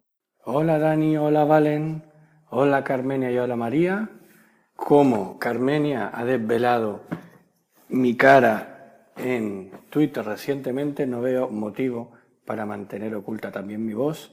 Soy Daniel Roca y quería comentar sobre el capítulo de The Leftovers. Tengo que advertir que es la primera vez que grabo algo para cualquier podcast, por lo tanto probablemente mi discurso sea un tanto errático. Como todas las opiniones que han dado han sido sobre el primer capítulo, y no sea, no sea que, eh, como pasó ya con True Detective, Dan y Valen tengan que agachar la cabeza y volver atrás a recuperar la serie un tiempo después de haberle dado poca confianza, me gustaría romper una lanza en favor no ya tanto de la serie como de la necesidad o la conveniencia de verla. Y digo la necesidad o conveniencia de verla no tanto por la calidad, porque realmente a la altura de hoy, cinco capítulos que llevo vistos, no tengo ni la más remota idea si la serie es una mierda o va a ser una gran serie. Eh, pero sí que es verdad que creo que es una serie lo suficientemente original y distinta como para meterse en su propuesta. Como pasa con el opening, con los créditos, eh, cuando lo vi, la verdad es que pensé que según como uno lo mire, pueden parecer una horterada suma o una genialidad. De hecho, si no recuerdo mal, Carmenia en Twitter dijo que le habían gustado mucho y yo lo respondí que me parecían una porquería. En todo caso, son originales, como la serie misma lo es. Voy a intentar aportar algunos puntos de vista un poco diferentes sobre algunos aspectos que han comentado en el podcast. En primer lugar, diré que si bien no hay efectivamente ningún personaje especialmente interesante, sí que me parece muy interesante la trama que generan las diferentes personalidades e historias que se van juntando. En ese sentido, me recuerda un poco a historias del tipo la película de Robert Altman, Vidas Cruzadas, que bueno, es una de mis favoritas. Creo que la serie refleja el estado psicológico de esa hipotética sociedad en un momento importante eh, en el que ah, tienen que aceptar que no va a haber solución al enigma. Por lo tanto, efectivamente, para mí es indiferente por completo que el enigma tenga o no solución. De hecho, en el primer capítulo se ve por en una televisión cómo justo es ese día en el que se han publicado las conclusiones de la Comisión Internacional que determina que no tiene ni la más remota idea de por qué ha sido la desaparición masiva. En cuanto al tema de si tiene un episodio bueno de cada tres, yo no creo que eso sea cierto. Para mí todos los episodios son buenos, lo que pasa es que efectivamente algunos de los que yo he visto, el número tres, destacan muy por encima de los demás. Y si es verdad que prescinden del humor, a mí realmente no me molesta en absoluto. Me parece que eh, el tono de la serie lo requiere y creo que si ha sido una decisión de Perrota, del Perrete o del Lindelof o de quien sea, pues creo que es una decisión acertada. Sobre el asunto de la segunda venida, bien, me parece significativo eh, explicar cómo se ve que el personaje del sacerdote precisamente se dedica a sacar los trapos sucios de desaparecido, intentando publicar sus escándalos o el hecho de que uno fuera un mal padre o un estafador, etcétera, etcétera, un poco para evitar esa, mm, esa, esa tentación de pensar en esa teoría de la segunda venida. Aparte de la trama de los, digamos, personajes entre comillas normales, la serie tiene dos núcleos, dos centros de atención especiales, por así decirlo, que son primero, el que todo el mundo conoce, que es la especie de secta de, personas vestidas de blanco que fuman, que a mí la verdad que entre, me parecen entre malrolleros y divertidos dentro de lo que cabe. Y luego está esa otra, mm, esa otra trama de aquel señor negro que parece que puede tener poderes o no tener poderes y esa chica que está por ahí. Bueno, en resumen, Mm, puntos de atención que espero y supongo que serán desarrollados próximamente. Para finalizar, animar a que le deis una segunda oportunidad a la serie eh, basándome en el hecho sobre todo de que es una serie que por lo menos es distinta. Pues nada, un abrazo, un saludo para todos, ha sido un placer hacer el primer intento de grabar para mi podcast favorito que es del Sofá Podcast. Muchas gracias a Daniel por haberse decidido a enviarnos un audio comentario. Me parece curioso que de todas las cosas que ve y que Ajá. vemos sea precisamente esta. Y vamos a pasar a hablar de algunas películas.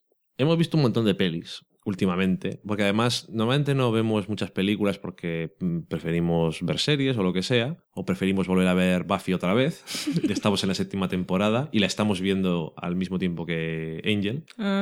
Es decir, nos está durando más, Sí. porque vemos un episodio de una, un episodio de otra, más o menos, como van tocando, eh, siguiendo una guía que hay, que si lo buscáis está, eh, está hecha para intentar mantener el flujo dramático de las series.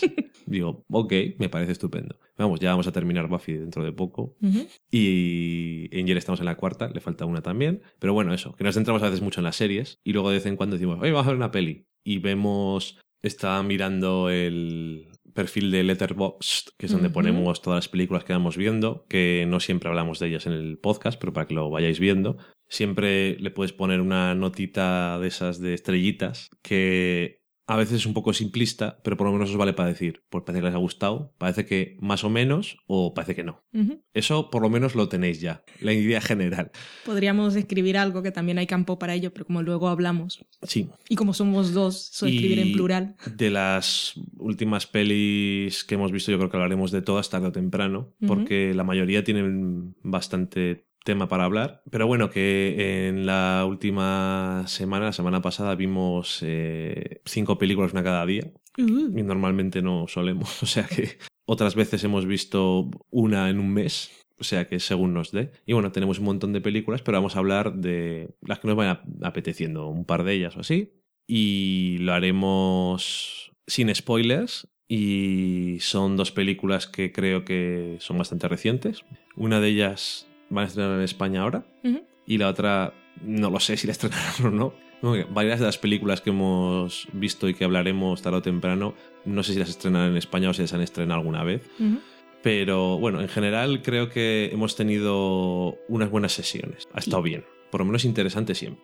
Y vamos a empezar hablando de Locke, una película escrita y dirigida por Stephen Knight, que es, ha hecho escrito bastantes, bastantes guiones, pero sobre todo es muy conocido porque fue el creador de Quién quiere ser millonario. Y supongo que eso también le ha dado una cierta estabilidad financiera. Sí. Porque cuando creas un formato, como el señor este holandés que creó lo de Gran Hermano, supongo que te llegarán los royalties bien, unos buenos dineros. Y sobre todo cuando se hacen versiones en todos los países del mundo prácticamente. Así que eh, es un, un hombre que me imagino que tendrá sus dineros, por lo menos una cierta seguridad. Y ha llegado a un cierto punto que, que oí una, una entrevista que decía que había hecho muchos guiones de estos de por encargo, Ujú. entonces voy a hacer unos dineros, más aún, pero lo que le molaba a él es ser guionista y director de sus propias ideas y hizo una película antes que se llama Redemption y esta nueva película de 2013 está protagonizada, no diré única y exclusivamente, pero digamos que el protagonista absoluto, La cara. la cara de la película, es Tom Hardy. Tom Hardy que es un actor que seguro que muchos de vosotros conocéis porque últimamente ha salido en bastantes pelis, está el hombre bien de moda. Eh, por ejemplo, le pudimos ver en varias películas de, de Christopher Nolan, le pudimos ver en Inception o le pudimos ver también en The Dark Knight Rises Eso es un decir. que cuando se lo dije a Valen dijo, eh, bueno, este interpretaba a Bane en la última película de Batman de Nolan, y dijo Valen, eh, señor del bozal sin voz. ¿Por qué? Y entonces, ¿qué ocurre? Cuando Valen se da cuenta de que este señor es el que interpretaba a Bane, en- dice, pero este señor sabe hablar, es un actor de verdad, ¿por qué le ponéis un bozal y no se le ve la cara? Qué desperdicio. Exactamente. ¿Por qué no usaron a The Rock? Fueron mis palabras literales. Para hacer Exactamente. esa película. Por lo menos además habría sido más grande.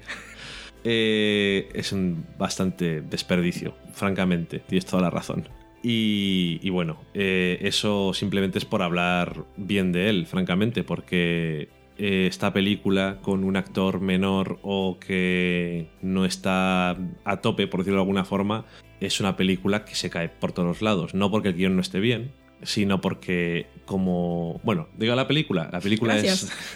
es, es un eh, director de obra encargado de cosas de cemento. En una obra hacer una gran obra edificios, que van a hacer. un pedazo de edificio del copón, y va a haber una... Bueno, van a poner un montón de cemento, la vez que más cemento se ha echado de la historia en Europa, o en el mundo, no sé exactamente cómo es, pero va a ser un edificio muy grande, claro, y entonces necesitan un montón de cemento, él es el que es el encargado, lleva muchos años trabajando para esta empresa, es un experto, pero él eh, se mete en el coche cuando termina su turno y va a otro sitio. La película es este señor en el coche yendo a otro sitio.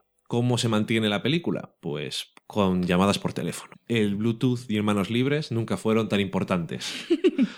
Eh, y entonces casi en tiempo real, porque por poco no es en tiempo real, me, es que me parece que son un par de horas y la película dura hora y media, o sea que casi en tiempo real. eh, es el viaje en el coche de un lado a otro y las cosas con las que tiene que lidiar por este sitio al que va y la gente con la que tiene que lidiar, básicamente. Eso es un poco, no vamos a decir tampoco más, porque bueno, supongo que en parte son ciertas sorpresas. Sí, pero podemos decir, por ejemplo, que ha tomado una decisión sin avisarle a nadie y afectan su vida laboral y familiar Ajá. de forma bastante trascendente. Sí. Ese, ese camino que ha tomado literalmente. Sí, desde luego. Es, ha tomado una decisión. De ir a un eh, sitio. De ir a un sitio, eh, cree que hace lo correcto y básicamente está intentando hacer lo correcto, afecte lo que afecte. Ujú. Y bueno, pues eso, va teniendo ciertos problemas tanto en su vida personal como laboral y, lo, y en esta otra cosa que tiene con, con la que tiene que lidiar y lo vamos viendo todo a través de conversaciones telefónicas. Y eso, que si es otro actor o algo así, la película sigue pudiendo ser efectiva, pero realmente necesitas un actor con una cierta presencia, con credibilidad, con rango, Con matices en la con cara. matices en todo, en la voz, en la Por ejemplo, el señor Billy Bob Thornton hacía muy bien de chungo con flequillo en Fargo, pero yo no sé qué se ha hecho en la cara, pero muchos matices no puede dar. Vale, tampoco lo necesitaba en Fargo. No, por eso, pero por ejemplo, otro actor podría ser tan efectivo con Billy Bob Thornton, no. ¿Qué, qué ejemplo más concreto, amigos? Se me ha venido a la cabeza. Bueno, eso o un actor que fuera peor, básicamente. O un mal actor, Exactamente. Mm. Eh, hubiera sido como, wow, esto no... no. que no lo aguanta, es que es él solo, en el coche, por la autopista, de noche. Y este es, es un actor que yo creo que tiene eso. Tiene, no solamente tiene la presencia, sino también tiene todos los rangos posibles de todo y, y funciona muy bien. La película, yo dije, claro, mi interés primario era, voy, quiero ver esta película porque había leído, es el señor en el coche y hablando con gente. Y digo, esta película, ¿cómo la van a mantener? Y es decir que funciona, funciona muy bien. Muy Eh, bien. Me ha sorprendido mucho cómo consiguen mantener tanto la tensión como hacer que te importen muchas cosas que a lo mejor no tienes ni idea de lo que son. cosas de cemento que a saber. Concrete. Cosas eh, muy concretas de cemento y de burocracia y eso es, por decirlo, es una parte menos que a lo mejor que menos te puedes relacionar en principio, pero al final también es un mundo muy concreto y una tarea muy concreta, pero sigue siendo situaciones con las que se puede relacionar cualquier persona que haya tenido un trabajo en su vida o haya tratado con gente. O sea que es mucho más universal de lo que parece. Sí. Y luego los demás conflictos, pues también son muy universales, más literalmente. Y, y está muy bien porque las conversaciones por teléfono, eso, tenían que tener una cierta intensidad y un cierto realismo hasta cierto punto también, creo, porque es como si no, un poco... Y me ha gustado, me gusta cómo se mantiene todo. eh, me gustan un par de, ya te dije cuando acabo la película, un par de detalles que me parece que están muy bien en el, en el guion y no en plan de estas cosas de que son muy evidentes ni nada, pero que están ahí muy claramente y son muy importantes, yo creo, para más que para la historia que ves en la película, para intentar hacer para que la historia o el personaje principal o todo lo que pasa tenga una dimensión distinta o puedas verlo más allá de la película y está bien. Lo único que no me gustó del todo fue el final, pero no porque no por cómo acaba o cómo no acaba, sino cómo acaba la película, la forma literal, el no sé si técnicamente o llámalo X, sino como dónde termina. El último plano. Sí, es como, pues, pues se ha acabado, ya está. Y es un poco que te quedas un poco anticlimático, por decirlo de alguna forma. Le falta un poco de fuerza, un poco de poder al final. Vale. Pero bueno, lo demás, ya te digo que eso me sorprendió. Tenía curiosidad por saberlo y no me ha decepcionado, todo lo contrario. Me gustó, me gustó bastante. Está muy bien y técnicamente muy logrado. Lo que le interesa en cosas de producción, 2 millones de presupuesto, 8 noches de rodaje, con el coche en un camión, o sea, no, no es croma, van por la autopista, y con tres cámaras, y cada noche rodaban los bloques de escenas dos veces. O sea que el director tenía seis planos para montar de cada, de cada día de rodaje. Ok. Y luego tenía alguno, y bueno, no se preocupaba nunca por, obviamente, por la continuidad de los fondos, que aparte da bastante igual porque es de noche y van pasando coches, a ver quién se fija. y luego tenía, rodaron algunas escenas del conduciendo realmente por la autopista. Y esas eran él hablando de lo que se acordaba. O sea, no era vamos a rodar ahora este trozo, sino él ya lo que quería, de lo que se acordaba de, de los diálogos, lo iba soltando natural porque iba conduciendo, de verdad, por la autopista. y eso. Bien, porque es mejor forma esta que con croma de rodar, porque al ser toda la película en el coche, no te pierdes inmersión. Y en este caso, es, eh, creerte que estás en el coche con el, el personaje es todo. Así que, no, es, la verdad se queda bastante bien. Y yo, ahora que has dicho lo de mm, los planos que tenían y tal, creo que está bien editada. Está muy bien montada. La música también está bien. Mm, Técnicamente, una pasada, bastante lograda. Y es eso, la sencillez de la premisa le damos valor aún. Sí, supongo que sí. Porque al final es una historia muy simple, pero al mismo tiempo, oye, está bien, con montada y, y te deja eso muy claro eh, qué es lo que quiere contar, pero no sé, que por muy sencillo que sea Que parezca. o que parezca, está todo muy, muy bien pensado. ¿no? Así que la podéis ver. Los que están en España incluso podéis ir a verla al cine. Si puede ser en versión original, porque ya que Vale. tenemos a un actor en un coche, Iba a decir, no sé. Bueno, cada uno lo que quiera, pero hay cosas que hay que tener claras. yo lo que quieran, pero yo, en este caso, de, en todas en general, siempre decimos que lo vayáis a ver todo en versión original, pero en este caso es como más todavía en plan, oye, es que pobre hombre, está ahí solamente él al final y, y bueno, no sé, da un poco de cosa tenerle ahí doblado. Y los fans de Ruth Wilson Sí, aparece también una de las voces. que también saldrá en la serie esa que hemos dicho antes que iban a hacer en Showtime, nueva. Cierto. Así que la vemos que tiene sus cosas por ahí, no tiene problema. Y, y bueno, pues yo creo que no hay mucho más que decir. No, no, no. Hombre, podría. Pero, sí, pero quiero decir, pero sin no. spoilers ni nada, yo creo que, que está bien. Si os llama así la atención, yo creo que es una buena peli para, para ver. Además, eso que si fuera más larga, a lo mejor tendrías más problemas, pero está muy bien medido lo que tiene que estar en la película. Y la otra película de la que vamos a hablar es The One I Love, que es eh, la última película de la, voy a decirlo, la factoría Duplas. eh, que hacen eso, eh, mucho, muchas películas independientes.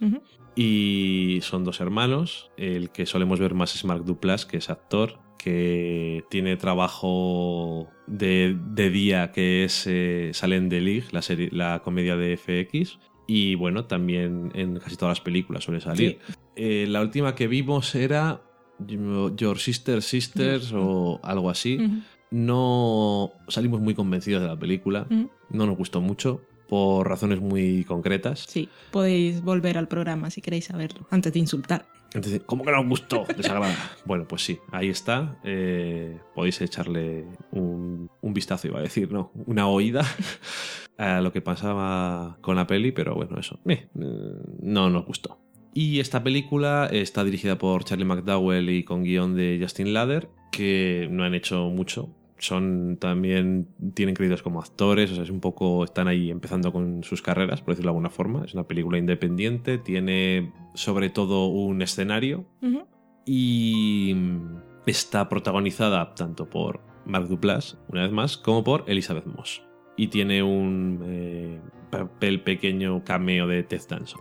Pero vamos, básicamente Mark Duplass y Elizabeth Moss son los protagonistas absolutos Sí. de la, de la película. ¿De qué va? Pues son... eh, los dos actores son Ethan y Sophie, que son un matrimonio que, bueno, están, han pasado por un bache y su relación pues no está en el mejor punto del mundo y van a un consejero, Consejero. matrimonial, psiquiatra a saber qué mierdas es eso exactamente, o una mezcla de las dos, que es Ted Danson y que les dice, pues hizo este retiro que la gente sale muy bien de todas las parejas salen reforzadas y os va a venir de puta madre. Dice, pues vamos, por intentarlo no pasa nada. Y es una finca con una casa, piscina, una casa de invitados, que no lo digo por decir, es muy importante.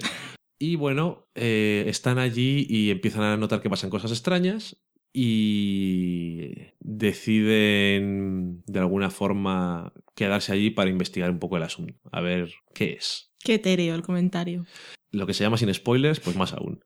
No quiero decir nada más. El tráiler es tan etéreo o más que lo que yo he dicho, de hecho, porque es como, ¿qué? ¿Ah? Es como si fuera un proximing de Mad Men. Y yo creo que mejor al final. Y la peli eh, es, es bastante curiosa. Decir que personalmente me parece que la película, a partir de cierto momento, creo que es el- lo llamaríamos el tercer acto probablemente, se pierde. Para mí, porque pierde, no porque la película se vuelva una mierda, sino porque pierde la oportunidad de hablar de lo que parecía que quería hablar, que era la relación de los dos protagonistas y de cómo era cada uno de ellos y de las actitudes que tenían con respecto al uno al otro o eh, en general. Y no Se sé. pierden explicaciones que ni eran necesarias ni aportan nada, sino que lo complican todo. Sí, porque no llega, y ya lo dice en cierto momento, mm, no vamos a explicar las cosas porque no hace falta, pero entonces no expliques nada absolutamente, no, es- no hace falta. Como dices tú, es innecesario. Y luego tiene un elemento en el guion, un engranaje que no es que se vea, es que parece que te están poniendo en la cara y se está girando, como los que salen en el primer episodio de la octava temporada de Doctor Who Sí, que es como, esto no tiene ningún sentido, si lo piensas. Pensad, por favor, ¿qué puto sentido tiene esto? Ninguno. Es una estupidez. Pero no empaña la película, ni, ni cómo acaba, o sea, ni cómo es el tercer acto, ni ese hecho, o sea, este elemento del guion que es que es como, que es, que es muy tonto. da una pista para cuando lo vean sepan de qué estás hablando. Pues... Una palabra. Hay tres edificios en la finca. Uno de ellos es una estupidez. Me refería a algo más concreto. Más concreto aún, Sí, Eh, pues está relacionado con el podcast, una cabina de grabación. vale. Es que es una tontería. Ya. Eh, no tiene ningún sentido. Pero bueno, eso, que me gusta un montón, sobre todo eso, la primera, eh, la primera parte está muy bien porque es gente normal lidiando con cosas extrañas y cómo tienen diferentes actitudes hacia ello y cómo afrontarlo, que en principio es como eso, no es en plan como en otras películas en las que pasan cosas raras y es como, "Pu- pues ya está, sino mm, un poco de reparo al principio, curiosidad, no sé, un diferente rango de cosas y cómo esas actitudes que tienen los dos personajes desde el principio van continuando a lo largo de la película según se van complicando el argumento o los sentimientos que tienen. Y me gusta que se mantiene bien. Pero luego en el tercer acto eso eh, se va a otra cosa e incluso a partir de que es que ya cuando acabó la película te dije, esta es la escena, o sea, este es el momento en el que la película se va para otro lado eh, un momento en el que los dos protagonistas llegan a casa otra vez tirando hacia el final y se encuentran con alguien allí. Eh, para los que la hayáis visto, que si no es demasiado. Si a partir de ahí la película hubiera intentado mantener eh, la idea o las ideas que parece que quería tener antes, todavía podría haber sido salvada, de alguna forma. Eh, suena un poco serio, pero bueno, no es que sea una cosa muy loca, sino que eso, que se va a otra cosa un poco menos interesante, por decirlo de alguna forma. Y luego el final del todo es un poco eh, extraño, por lo menos para mí. Extraño, no Bueno. sería la... No sé si extraño. Quiero decir, eh, es que extraño parece lo que no es, sí, Ajá. tienes razón. Digamos que es extraño de forma, en cuanto a personaje. No en plan, ¿qué cosa tan extraña ha pasado? No me he enterado de qué ha ocurrido. Sino que no estoy muy convencido de cómo actúan a ciertos personajes. Ya está. Que por lo demás, eso tiene. Como es casi solo un escenario eh, y está bastante bien elegido, creo, tiene un cierto ambiente y una, una pinta a la película que creo que está bastante bien, es bastante atractivo. Y luego los dos actores creo que están bastante bien. Sí. Elizabeth Moss creo que tiene más oportunidades para hacer mm, cosas mejores y también como ya puede hacerlas, pues no tienes problema. Es una apuesta segura porque es una actriz de la hostia, o sea que no tienes problema con eso. Y, y eso que a mí me, me hubiera gustado más si hubieran ido por otro lado. Mm, Dejémoslo así. Sí, que cuando ves el tráiler y como en todas las sinopsis la gente ha tenido cuidado de no contar qué, qué es el qué de lo que ocurre allí, cuando em- no es que tengas una, una expectativa de qué es lo que voy a encontrar en la película, vas realmente a, a ver qué es lo que es porque no tengo ni idea. Pero una vez empiezas, si, si entiendes o crees que va a ir sobre la relación de esas dos personas y así en más general, pues las relaciones entre pareja, lo que se dice, lo que no, lo que esperas del otro, la idea que tienes del otro, la idealización del pasado o proyectar tus propios temores, cosas tan simples como que crees que alguien es diferente porque o te gustaría más porque se peine para un lado o para el otro y que en realidad todo es más profundo. Y eso de es que lo interesante es eso que, que va en ese sitio como a reconocerse al otro, es en realidad un retiro para encontrarse y descubrir realmente qué es lo que esperan ellos de la otra persona o qué es lo que les gustaba, qué es lo que querían o, o qué es lo que quieren que sea ahora. Y al final no profundiza tanto en eso. Eh, ajá. Pierde la oportunidad. Parece que sí, parece que sí, entonces luego pues nos cuentan otra historia. que lo que se intuye de esa parte de- y esas es- pequeñas explicaciones, lo que se intuye es todo. eh, Suena, parece hasta original, de hecho. O sea, no creo. Pero entonces en ese caso la historia no habría sido de esa pareja, sino pero lo que ocurre después. Eso es lo que a lo que me refiero es que la película es tanto de lo que ocurre con la pareja y de todo lo que has hablado tú, que cuando estás habla- eh, con lo otro y dices, ah, pues esto es una, no es una mala idea, es una, pero es para otra película. Sí, los protagonistas serían otros. Sí, que ver una película que fuera sobre eso tampoco me parecería mal. No, claro que no. Pero eso, que es muy. Esto ahora.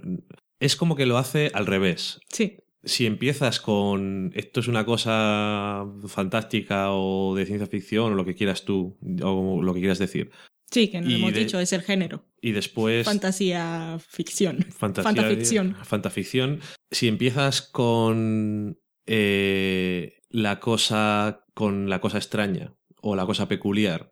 Y después lo que haces es aprovecharla para hablar de la relación y terminas hablando de la relación y llegas a una conclusión.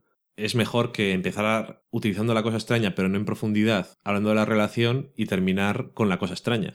Entonces te quedas un poco insatisfecho porque has tenido una expectativa de qué trataba la película. Dicho eso, no está mal. No, no, es, no. es divertida, es dramática y eso tiene un montón de cosas interesantes, pero me da bastante pena porque, no sé, Así es. Nada más que ya. Pero no es extraña, no penséis que es una cosa así súper rara de que hay que echar atrás y entender lo que ha pasado. No, no, no, Que lo no. usamos muchas veces y no. no. Eso, no es. eh, voy a volver a ver la película porque no me he enterado. No, Esto es una película de David Lynch. Es muy directa en lo que son las cosas. Pero precisamente por eso era muy fácil haber seguido hablando de cosas de las relaciones importantes, ya que lo otro estaba muy claro. Oye, pero es su película. Y es lo que quería contar, pero no lo tenía muy claro, creo. Claro, ese es el problema. es- entonces, al final, ¿qué quería contar? Pues, no sé, tenía unas cosas que decir sobre relaciones, pero no llega a ningún final, no llega a ninguna conclusión sobre ello, sino simplemente tengo un par de pensamientos, no tengo una tesis clara, ni quiero demostrar nada, sino contar un par de cosas y luego ya se me voy, me voy para otro lado. Porque tenía, eh, tuve una idea sobre una cosa de fantaficción. Pues ahora que lo dices así, suena como que la película es muy mala. Suena como que la película es muy mala. Es que no lo es. Es decepcionante, un poco.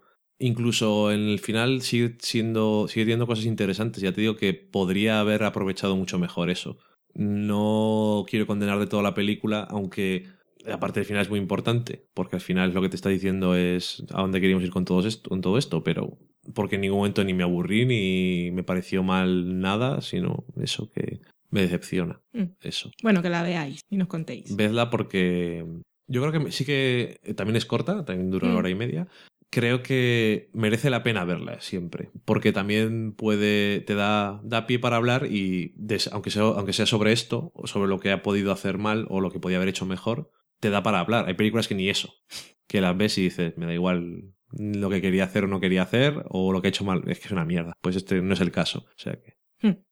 So, hemos terminado Así es, nuestro mini especial veraniego, lo de mini por decir algo.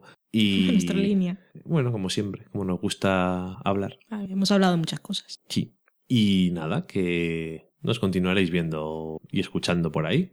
Como siempre, ya sabéis que tenemos una página web que es de sofalacocina.com. Hostia, hacía tiempo que no decíamos estas cosas. Sí, y nunca sabes quién puede llegar por primera vez.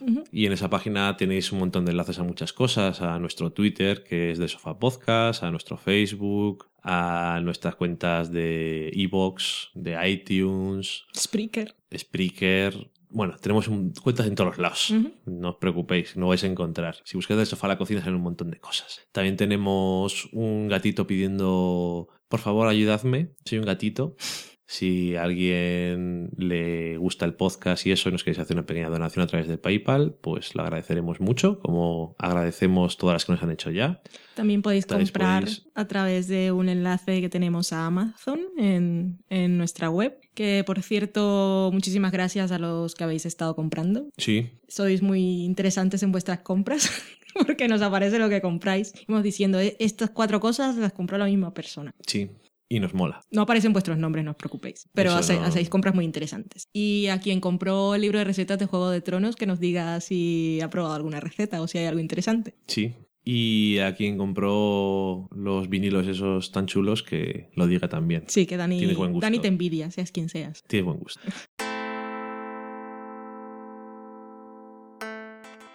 Y nada más, que nos escucharemos como siempre, a ver si tenemos otro especial que tenemos ahí en la recámara, ya veremos cuándo volvemos, que tenemos el calendario muy ocupado con muchas cosas. Algún día publicaremos el meme, antes de que empiece la temporada, poder ser. Sí, Y eso, para cuando escuchéis esto ya habrá sido la entrega de los premios Emmy. Así que estaréis contentos o enfadados, que es lo que trae esto siempre. A ver si nos llevamos alguna alegría por lo menos. Y si queréis escuchar un especial previo a los Emmy, me llamaron para participar en el especial de lo que yo te diga, en el que podréis escuchar como todas nuestras predicciones son falsas, como pasa siempre, más nuestros deseos que otras cosas. Y, y nada más. Muchas gracias a todos y adiós. Adiós.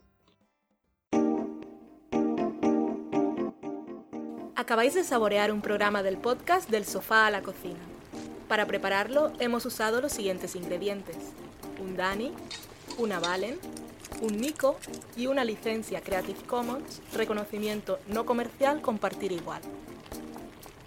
Cuando tenemos los ingredientes, los picamos muy finos, los dejamos pochando en una sartén y cuando estén caramelizados, los mezclamos con la licencia Creative Commons, que cuidado, no admite uso comercial de la obra original ni derivadas, que se tienen que distribuir con la misma licencia que la original, siempre citando a los creadores. Después de 10 minutos, condimentamos la mezcla con iTunes, iBooks, Twitter y un poco de Facebook. Si no encontráis las adecuadas en el mercado, buscad el nombre del blog. A continuación, introducimos en el horno y, después de 30 minutos, lo servimos aderezado con música distribuida con licencia Creative Commons a través de Jamendo. Al final del post correspondiente vienen especificadas concretamente. Si tenéis alguna duda con respecto a la receta o a cualquier otra cosa, podéis preguntarnos a través del correo electrónico del sofá a la cocina @gmail.com. Buen apetito.